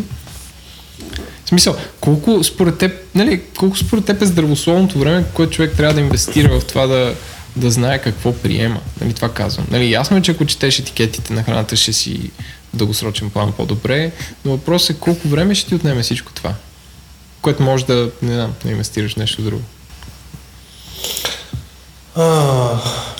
Има ли, има ли как, примерно, аз като отида в, да знам, в някакъв ресторант, който ми харесва, знам, че каквото и да си поръчам, ще е вкусно. Примерно, като отида там в Чифлик Ливади, бутик Ливади, както го нареках скоро, а, което е магазина на Филип, и там, каквото си, нали, смисъл, нали, по някакъв начин ти им доверие на теб и там, каквото си избера, е окей. Okay. нали, въпросът е как, как процедират другите хора. В смисъл, трябва ли трябва ли инвестират много време? Трябва ли мен, храните да. и веригите се регулират до такава степен, че не е само да пише калории, колко са от мазнини, колко са наситени, колко не наситени, ми трябва да, етикета да е три пъти по-голям и да, и да има историята на това зърно. Не знам, в смисъл Чакай малко, какъв чакай е... малко. Да, Значи, за, да. Понеже по- по- като има проблеми, постоянно, особено българските журналисти, почват да казват, ми няма закон за това, няма регулация за това и така нататък. Не, аз не казвам, няма и това е лошо. Какъв е? Аз те знам питам, как- е значи- дългосрочният начин да се, Да, но да се балансира понякога, това? понякога като а, става въпрос за регулацията, нали, как, искаме регулация на това, искаме агенцията по храните или там пожарната или който и да е да отговаря за това. И аз обикновено на, нали, питам хората какво доверие имаш на катаджиите а, или на милиционерите. И, и защо трябва да имаш доверие на ветеринарите или на контролерите на храната и така нататък. Как, каквото е едната институция, такава и другата институция. А, пак е такова а, прехвърляне на отговорността а, навънка. Да, хората трябва да инвестират време в избора на храната си а, и не е верно, че нямат време. Ако седне един човек и си анализира деня, колко време е висял във Фейсбук, колко време е седял навънка и е пушил цигара а, пред сградата на, на работата си и така нататък. Просто ако, ако, ако си мине през, през деня, ще види, че на практика а, е изхабил доста много време, без а, и следващия момент каза нямам време да си избера храната. А, още повече, че в крайна сметка избора на, на храна и набелязването на доставчици има такъв един, една долна мъртва точка, от която трябва да се излезе и е сериозно усилие. Но след това вече като се влезе в, а, в режим, а, става според мен доста по-лесно, защото а, нали, единият, единият ти доставчик ще ти препоръча някакъв друг доставчик и така нататък и може да си направиш мрежа от а, доставчици. А, големия проблем на днешния ден е, че вкуса на технологичната храна не може да бъде а, отправна точка за това дали храната е окей. Okay. Просто вкуса е изключително фалшифициран в технологичната храна и това е голям проблем за телата ни, защото първо се пристрастяваме, нали, това, което и Владо каза за Yes. пристрастяващото. А, нали, те хакат а, захар, която е дрога, наистина дрога, доказана дрога за мозъка ни, и всъщност създава такива, на английски се казва крейвинг, не знам на български такът ми лигите, а, нали, постоянно да желаеш а, нови и нови дози от, а, от а, тези храни. И тук е- се изисква огромно усилие на волята, такова, каквото е при отказването на цигарите. Тоест ти трябва да се измъкнеш от една зависимост и да отидеш на, на естествената си диета. Но в крайна сметка, ако повече готвиш в къщи, ако тръгваш от ингредиенти, а не от готови формули, ако, а, ако стъпваш на, на продукти, на първични продукти, домат, парче месо, цяло пиле и така нататък, толкова първо, че ще ти е по-ефтино и второ ще бъде по, а, по-сигурно, че не са ти фалшифицирали храната. Само да кажа, че един пакет кар- картофки, това дет му викат чипс, то голяма част от това е от царевица, ма както и да е, струва някъде към 150 лева килограма или 80 лева килограма. Тоест това е една от най-скъпите храни, а пък в същото време гледам, че никой не се оплаква като ги хрупа. Тоест храната не е и толкова скъпа, а, със сигурност обаче колкото е по-преработена, толкова по шанса да ни бъде излъган вкуса и да ни бъде преметнато тялото е по-голям. А смяташ ли, че проблема е, че химическата обработка или технологичното, така кавички отваряме ни големи, съвършенство на тази храна е, е, е, е това проблема, че хората не се замислят. В смисъл, че те са нагодили вкуса да е окей и, и, и това да е най-големия враг. Ох, не знам ли се изказах правилно. Тоест, че, че смяташ ли, че проблем е, че тези, които правят храна по този начин, са станали прекалено добри в това? А, това е огромен проблем. А, но все пак тяхната мотивация е да продадат много скъпо нещо. Аз сега ще дам пример с, а, с колбасите.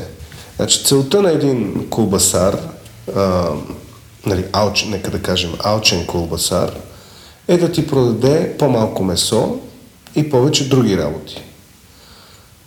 Кое друго иска той да ти продаде? Най-простото нещо, това е вода. Защото това е най-ефтиното. Тоест той слага вода в а, месото, нали, мели го и става една такава а, каша. За да може тази каша да стегне и да заприлича на колбас, на шумка, на кревиш или каквото и да е, а, той слага фосфати, за да свърже белтъците с водата и тогава става нещо такова пухкаво и така нататък. Е, да, да е, обаче като го направи така, а, той разрежда вкуса, защото нали, е сложил вода.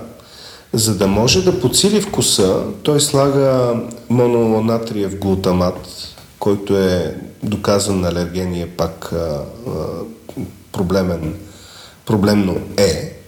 А, съответно обаче вкуса завива в някаква друга посока и той трябва да сложи някакъв друг ингредиент. Така, така, така, така, разбира се, вездесъщата нитритна сол в колбаса – и в крайна сметка а, се получава този дълъг списък на, на ета в, а, в един колбас или в а, едно, някакъв друг такъв месен продукт с една единствена цел да ти продавам вода вместо месо. А, по същия начин е а, с всякаквите други технологични храни. На практика целта е да се, да се произведе нещо, което да е много ефтино и да се продаде скъпо и, и същото време да те пристрасти или да ти бъде вкусно, да искаш да повтаряш и така нататък. Но в крайна сметка а, проблема е очността. Добре, сега мисля, това е чудесен момент да завиеме в посока, окей, ако, как отглеждаме и как правим бизнес с качествена храна. Защото нали, всеки бизнесмен Нали, тя храната няма да се произведе сама, хората mm-hmm. трябва да са мотивирани. И първо, окей, нали, хората ни продават вода, ти не споменаваш соята, но аз и за соята... Нали, Също. Нали, вода, соя. Нали, отцветявате, вкусявате и докарват в същия вкус. Или някакъв вкус. Или не, те докарват вкус, който нашето тяло го приема. Нали, хакват ни по този начин. Mm-hmm. Да се ни продават някакъв заместител, маркетиран и пакетиран, но всъщност не е истинското нещо. Разкажи ни повече за това. Сега ти в началото каза, че си а, фермер а, и животновът, предполагам. Е, нали, да. Самоопределяш ли си като жив... Да, така, фермер. А, но... Виж, значи, фермер е такава сборна дума. Може би, ага. а, може би по-хубавата българска дума е земеделец. Земеделец. Да, като, но малко напоследък земеделците се считат само тия, които дялкат земята, пък то е по-скоро, че а, работиш с земята, нали, от дело, а не от дялкане. А, да, питаш ме как, как конкретно произвеждаме а, нашите продукти ами, ами да, или как трябва да бъдат произведени, ага. как според теб, Добре. са основните значи, принципи, с които си произвеждат? Чудесно. Основният принцип е опазване на, на здравето на почвата. Почвата е нещо като нашия стомах. А, тя е пълна с а, микроби, пълна е с а, жив свят. А, примерно в една шепа жива почва има повече население, отколкото населението на Земята.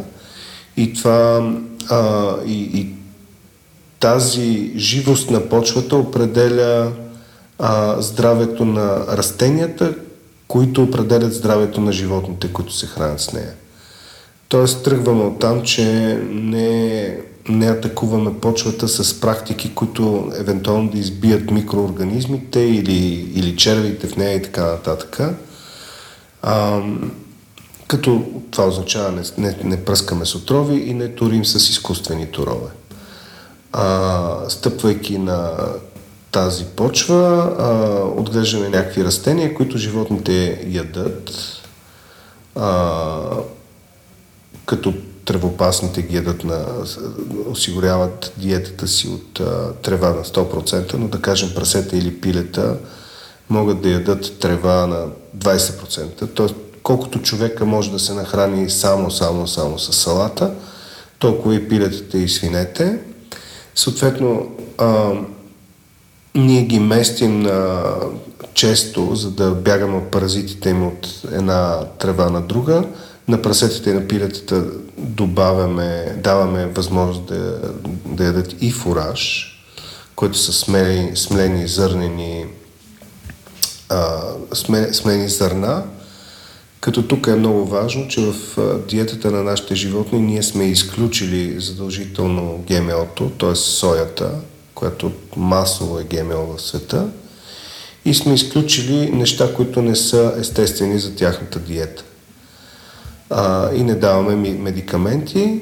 Животните са на чист въздух, а, слънце и с достъп до паща, до витамини, минерали и така нататък, за да бъдат в а, комфортна, безстресова среда, което им подобрява здравния статус и няма нужда да бъдат медикаментирани по, а, така както животните в индустриална среда имат нужда да бъдат а, медикаментирани, за да избутат а, живи до кланица. А, когато си на слънце, получаваш, а, нали, примерно, витамин, кое беше? Витамин D от слънцето. Да. Чистия въздух не те пълни с патогени. Представете си едно хале с 50 хиляди пилета, което е 5000 квадратни метра. Представете си къв, а, колко фекален прах се произвежда и въобще какъв амоняк и така нататък. Те го дишат това, разраняват си трахеи, трахеята от този фекален прах. През, през тези рани а, влизат патогените от, пак от фекалиите и съответно тези животни са доста с много силен патогенен натиск, който трябва да се решава с а, антибиотици.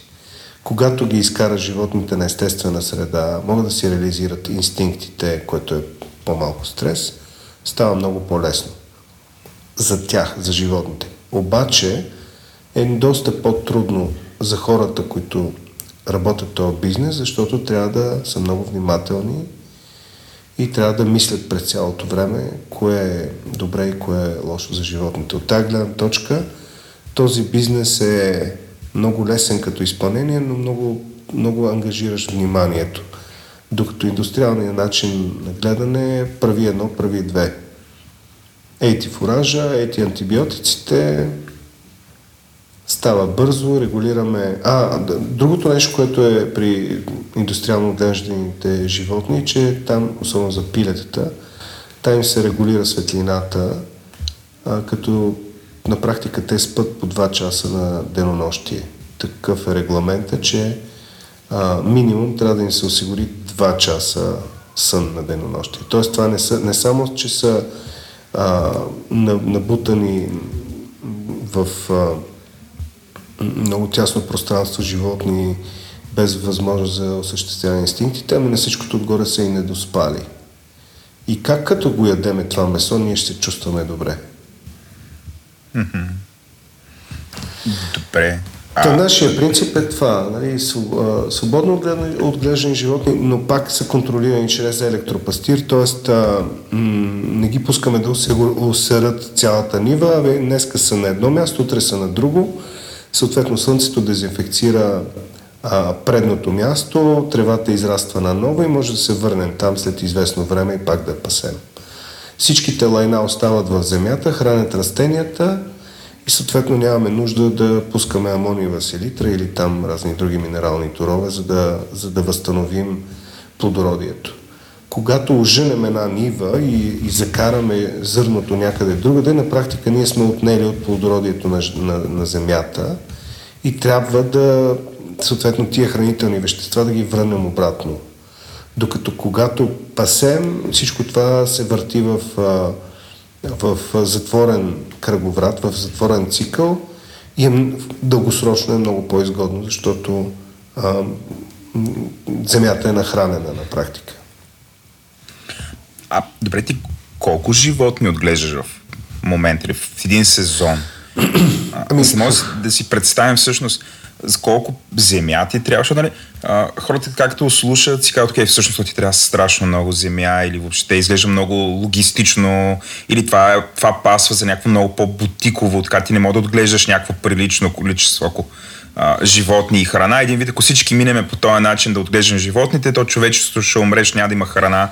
Нали, може да дадеш такива по-прагматични ами, измерения? Значи ние сме на 500 декара. Тази година сме произвели към 6000 бройлера, а, към 500 прасета, а, към 200 говеда, а, не, значи 100 говеда и 400 кокошки за яйца, които дават, да кажем, всеки ден по 0,7 яйца. А, но в общини сме стъпили на 500 декара. А... Един проблем е, че градските хора не могат да си представят колко е декара, акара и така. Виж, значи... Площада пред НДК колко декара е? Ух, не знам. Трябва да вляза в Google. Долу горе, според те. Виж, значи, как да кажа, в, в варианта на, на зърно производство от 500 декара изкарваш а, по 300 кг, 500 декара по 300 кг, изкарваш 15 тона жито. 15 тона жито по 250 лева на тон са ти а, 2005, към 4-5 хиляди лева а, добив. 4-5 хиляди лева ако, ако гледаш зърно. А, значи аз на тези 500 декара само бройлерите са 6000. Да. И те дават, да кажем, ако предположим, че един бройлер е по кило и половина са 9 тона, по 12 лева на, на килограм, каквато ни е цената, само от бройлерите ние имаме 100 000 лева оборот спрямо 5000 лева от зърното. Нали да. разбираш колко различен бизнес е, но в едното а, в едното обаче трябва да, с 500 декара нищо не мога да направиш нали, в зърното, докато в, а, в този модел с 500 декара на практика можеш да направиш доста сериозен бизнес. Да. Така че това са глупости, че нали, не може да си изхрани по този начин. Обратното, не може да се изхраним по начина, по който караме в момента, да имаме някакви огромни площи, засяти с монокултури и без, без никак, никаква добавена. Само ще дам пример, че когато ожънат една нива в Доброджа, по нивата остава достатъчно зърно, че да изхраним едно три прасета на декар.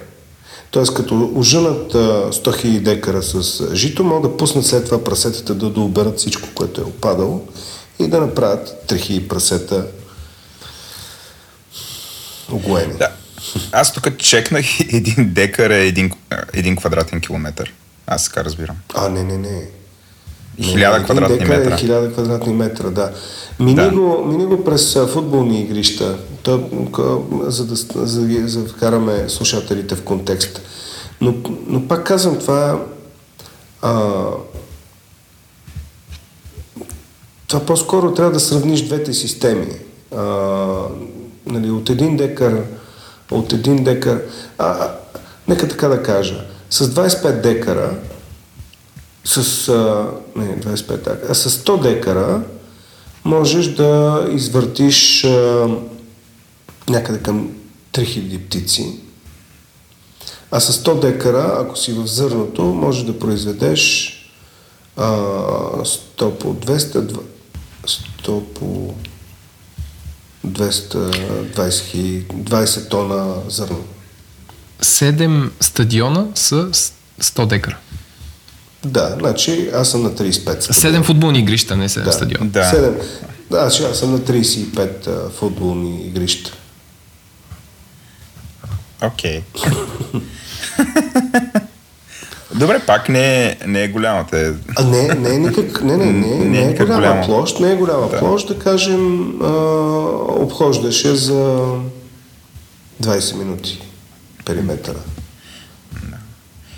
И сега кажи, каква е ролята на червия върху тази площ, защото тук сме... Ами, червия, да го върна, виж, червия защото е по-скоро... да, да от мисли... толкова много от футболни игрища към черви, такова плавен преход. Значи, в почвата трябва да имаш абсолютно всички животинки, които принадлежат на почвата. Червя е един от а, много важните а, брънки между живота и смъртта, защото той, а, той на практика преработва органичната материя. Той, той а, на практика превръща органичната материя в почва а, и дава пространство за, за живота на микробите в почвата. Да кажем, пада едно листо, а, то започва да гние. Ако го няма червя, то ще гние много по-дълго време, отколкото ако го има червя, който ще го изяде и ще го изака на хумус. Червя свързва елементите в, в, една, в много по-стабилно състояние. Тоест, ако няма черви, хранителните вещества в почвата ще се отмиват много по-бързо, отколкото ако има черви.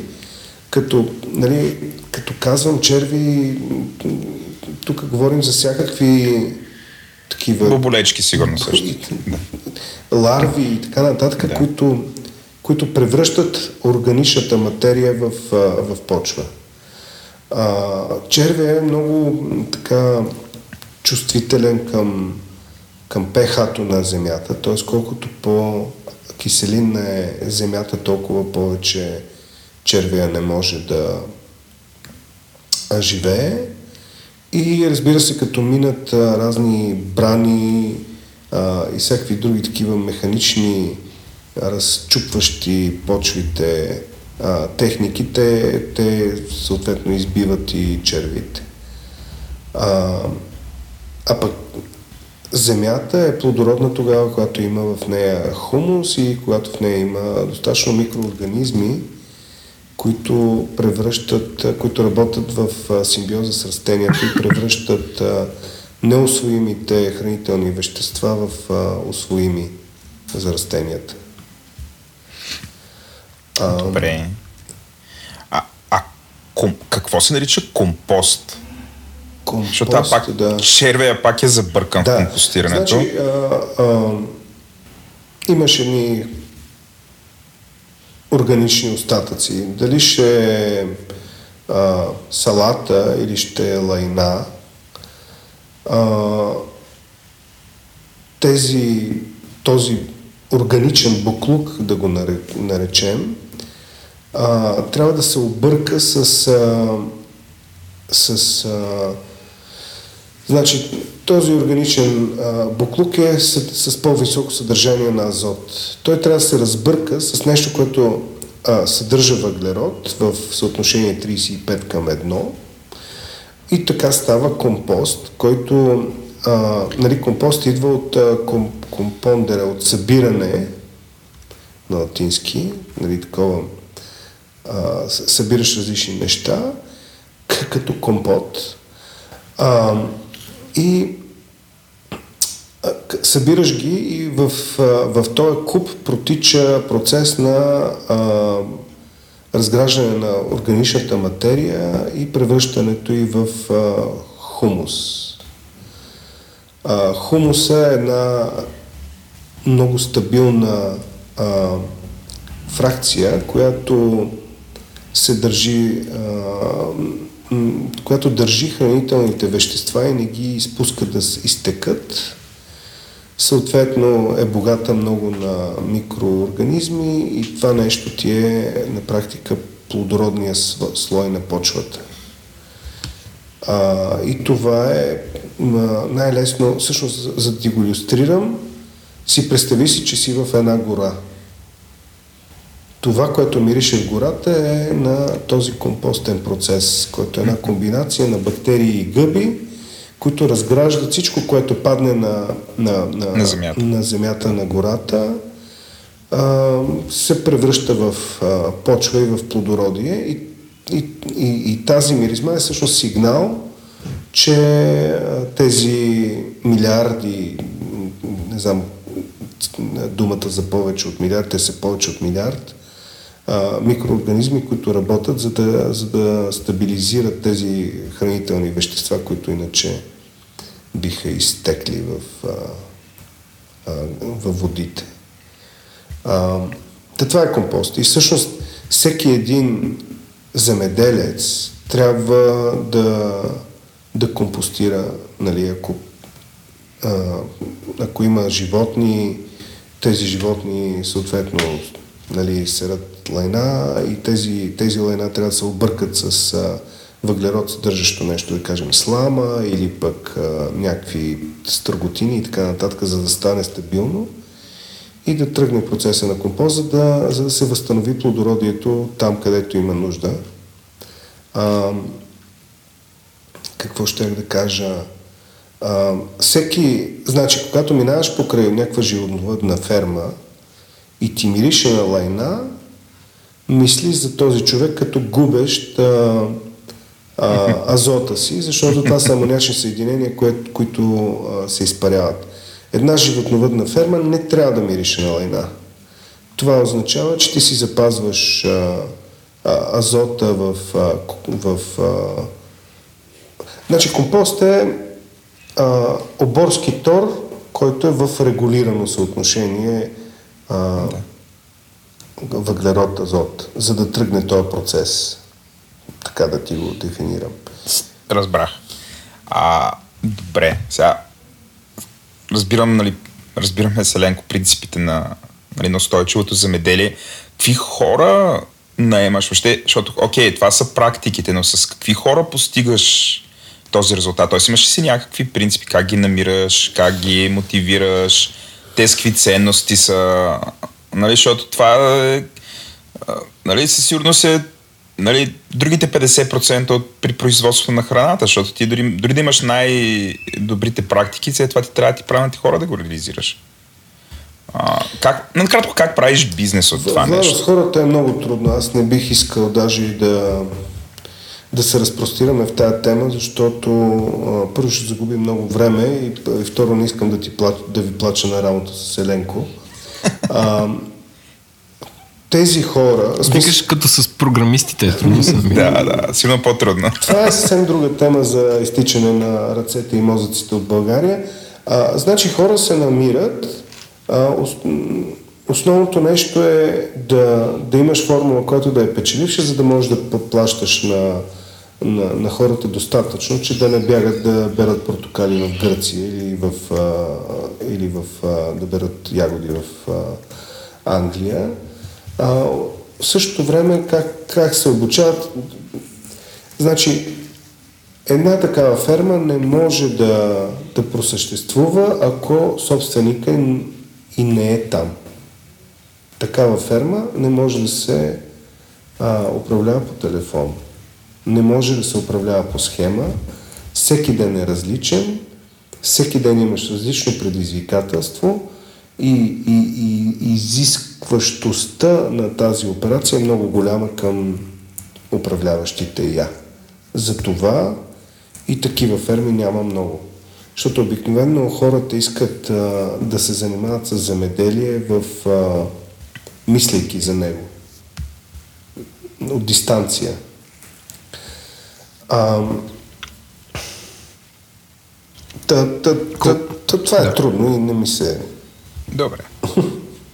Okay. Колко често пътуваш до Дамяница? Ами 70%, 60%, 60%, 65% от седмицата ми е там.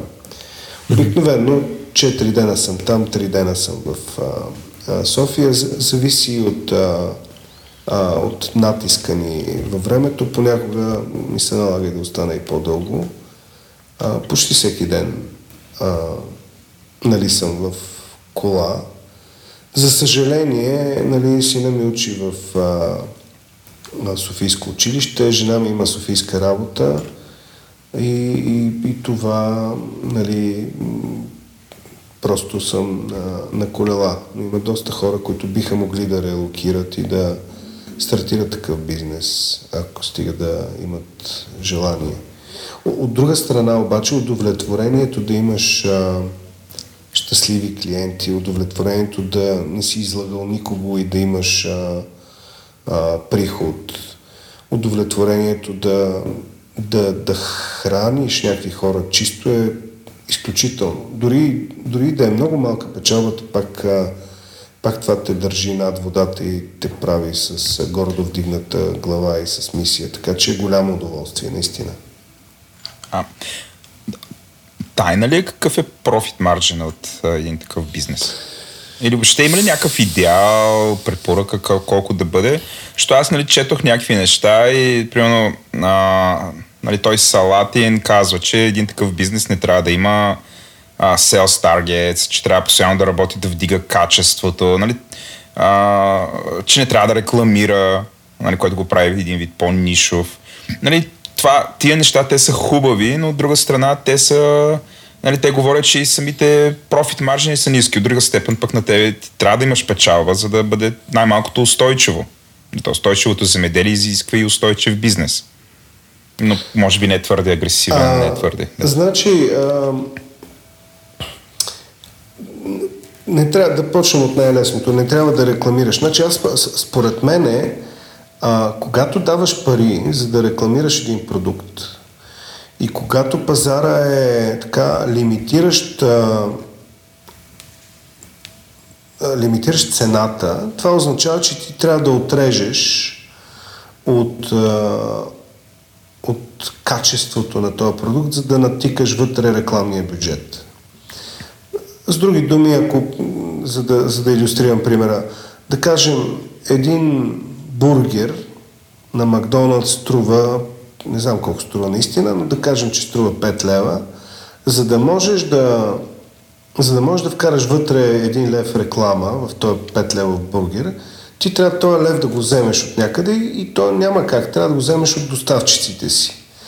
За да го вземеш от доставчиците си, те трябва да си поевтинят по някакъв начин процеса, което нали, поевтиняването, винаги е за сметка на качеството. И за мен е всяка храна, която се рекламира, по дефиниция означава, че на нея и отнема, отнета някакво качество, за да се натика този рекламен бюджет. А, м- когато си а, с... А, аз може би пропуснах да кажа, че ние продаваме а, директно, т.е. 80% от клиентите са ни на мейлинг лист, а ние имаме им имейловете, имаме им телефоните и така нататък, те ни пишат, ние им пишем. А, и на практика а, ние общуваме с тях без пари, през мейл, телефон и фейсбук и всичките съвременни методи. Тоест, тази реклама е на пълно безплатна и по-скоро а, от уста на уста и е директна, отколкото е през такива едри комуникационни бюджети. В същото време връзката с тия клиенти е много по-здрава и имаме много по-лоялни клиенти, отколкото ако а, само правихме такава пропаганда тип Макдоналдс.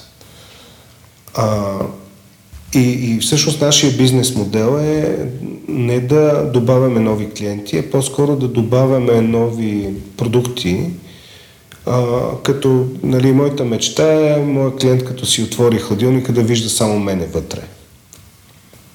Отгоре до долу. По този начин ти нямаш и разходи за, за рекрутиране на клиенти, тъй като ето те тебе, ти идваш в магазина, купуваш си месо, на другия ден аз съм произвел яйца, ти си купуваш яйца, добавям след това бульон, добавям кисело млеко. През цялото време а, само на един човек продавам, което е значително по-ефтино, отколкото ако стана царя на пилетата и трябва да продам един милион пасечни пилета в а, България.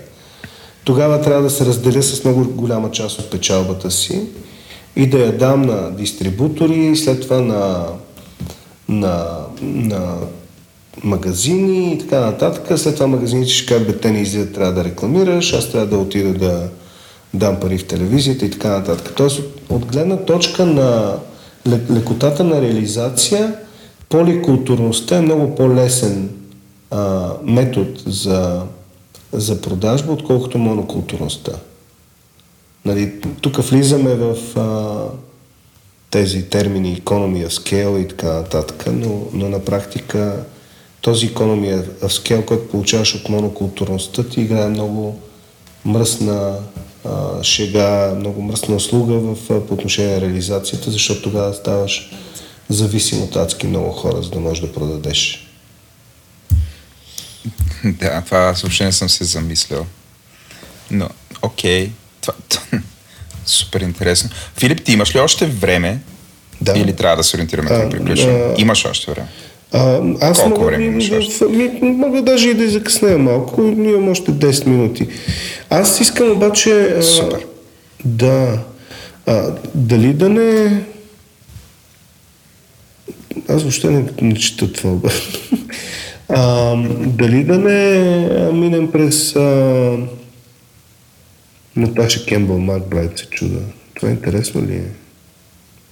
Ами ние дори не знаем какво е, така че е супер интересно. да, да, разкажи. Ами, Което е за микробите. Да, да, да. Значи, а, Наташа Кембъл Макбрайт е а, а, рускиня, която е жена за англичанин и живее в Англия. И тя има една система, една теория, която се казва GAPS. А, а, Guts and Psychology Syndrome. а, Наташа а, е имала а, дете, което е било аутист и, и през диета, през а, правилно хранене успява да го излекува. Като нейната теория звучи така, а, ако по някаква причина нашия микробион, нашата чревна флора е пострадала, ние имаме така наречените пропускливи черва.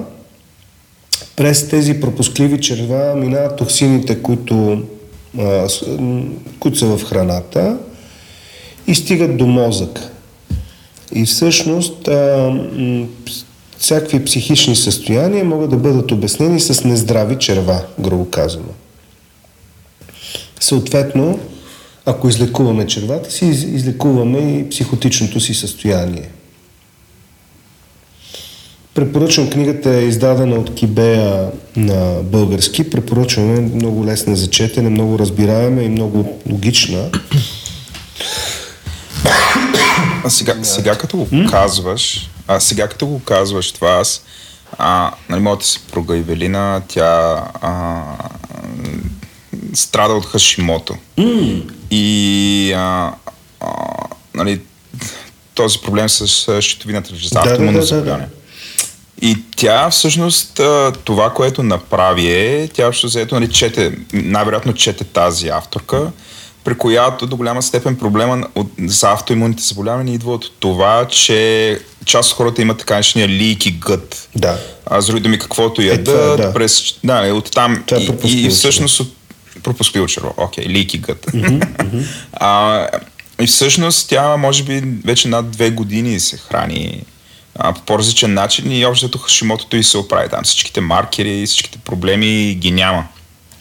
А, тоест, ето, нали, това е супер интересно и основно нали, като подкрепа на това, което ти казваш. Да, аз, аз между другото никога, Владо, никога не съм разбирал как е възможно анорексика ано, или анорексичката да застанат пред огледалото и да кажат, ами аз съм дебел и трябва да отслабвам още. Е, това нещо никога не съм имал обяснението. Изведнъж Наташа ми го даде, защото тя казва, те, те са толкова атакувани от токсините, техните мозъци, че, че те на практика имат изкривяване на представата. Тоест, те, те не виждат в огледалото това, което нормално биха видяли. И докато не им фиксира червата, докато не оправи да има по-малко токсини, атакуващи мозъка, тя не може да почне да, да, да ги оправя анорексиците. По същия начин много психотични заболявания са в резултат на, този, на, нали, на тези лийки гац, които пропускат токсините към мозъка ни. И всъщност това е най- най-така логичната теория, която свързва храната с здравето ни. И, и най- най-така добре а, го иллюстрира по изключително прост, а, прост и логичен начин. И всъщност това е за мен най- най-големият аргумент, защото трябва да се грижим към, за, за храната си. Защото тя директно ни, на практика ни влияе на, на мозъка, на нашите възприятия, на, нашите, а, на нашето психично здраве и така нататък. И, и, и това е... М- човек като има такъв проблем веднага а, или около него има такъв а, а, човек с такъв проблем, веднага а, веднага получава много по-добрия тласък да, да мисли за храната си като за, като за нещо, което влияе на здравето ни. Защото принципно така социалистическата идея за храната е, че това е гориво. Ръгаш а, нали, бензин, и тялото ти работи. И няма никаква връзка с здравето. Здравето се регулира от лекарствата. Тоест, ако, ако съм болен, ще взема хапче и ще се оправя. От тази гледна точка, моите наблюдения са, че нали, мои клиенти са по-скоро средна класа хора. Това е много интересно за мене. Свръхбогатите не ги интересуват храна, не ги интересува храната свръхбедните и свръхбогатите въобще не са за... Разбира се, има изключения. А, имам много богати а, клиенти, които се за, замислят за храната, но има доста богати клиенти, които още не им пука. Защото си мислят, че могат да си купат здраве. То... А то как, би описал, как би описал, не знам, любимият ти клиент? Mm. Или, или всички са ти любими? А, ами, всички са ми любими. А, а, значи, това, което съм много благодарен на моите клиенти е когато дават обратна връзка и то не е само ало, страхотни сте, нали? Но и когато имаме проблеми с а, качество, когато бъркаме някъде в... А, защото това е на практика за наечистка храна и често имаме пропуски. Нали? Нещо мирише, нещо надолу капачката и така нататък. А, и всъщност колкото по-така добре общуваме с клиента, нали, има обратна връзка, толкова по-бързо си поправяме грешките. А в крайна сметка това е път. Това не е, не е седене на едно място. И, и, и е изключително полезно и важно от, от когато а, нали, клиентът е а, клиентът ти даде идея да, как да влезеш в а, в правия път. Та, та, клиенти, които дават идеи, които правят забележки и така нататък, съм им много, аз съм им много благодарен, защото така се подобряваме. Иначе типичният ни клиент е между 35-50 години а, или малко по-млади, но не по-млади от 30. А обикновено с а, най-лоялните са тези, които са с малките деца, защото всъщност когато ти се роди дете, разбираш каква отговорност имаш и си повишаваш така а, вниманието към, към храна, към, към лайфстайл. И това, това е всъщност момента, в който ти се обръща чипа и, и разбираш, че не се грижиш само за себе си, ами имаш и отговорност за, за детето си. И тогава вече нещата стават сложни. Добре, аз мисля, че това е чудесен край на нашия разговор. А, въпреки това виждам колко много неща не изговорихме, много, така че да. Филип за, запазваме си правото да пак да, да говорим с, с теб. удоволствие. Ти беше интересно. Супер. Добре, ние се ориентираме към нашите кредит, които аз ще ги изчета, както миналия път.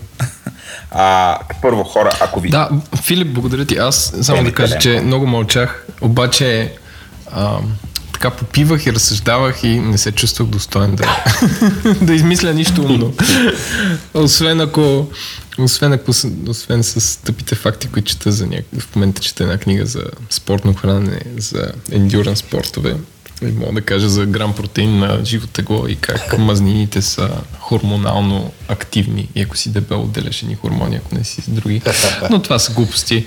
А сравнение с това, което ти кажа, защото е много по-sustainable и така аз просто кажа, че имаш едни благодарности от мен. Чао от мене. Бягам. Чао, чао. Чао!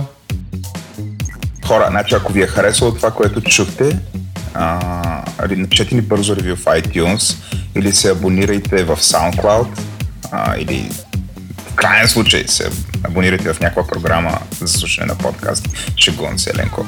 А, много обичаме обратна връзка, много обичаме обратна връзка. Пишете ни в Twitter. Да, официалният хештаг е G и ударено, прави се H.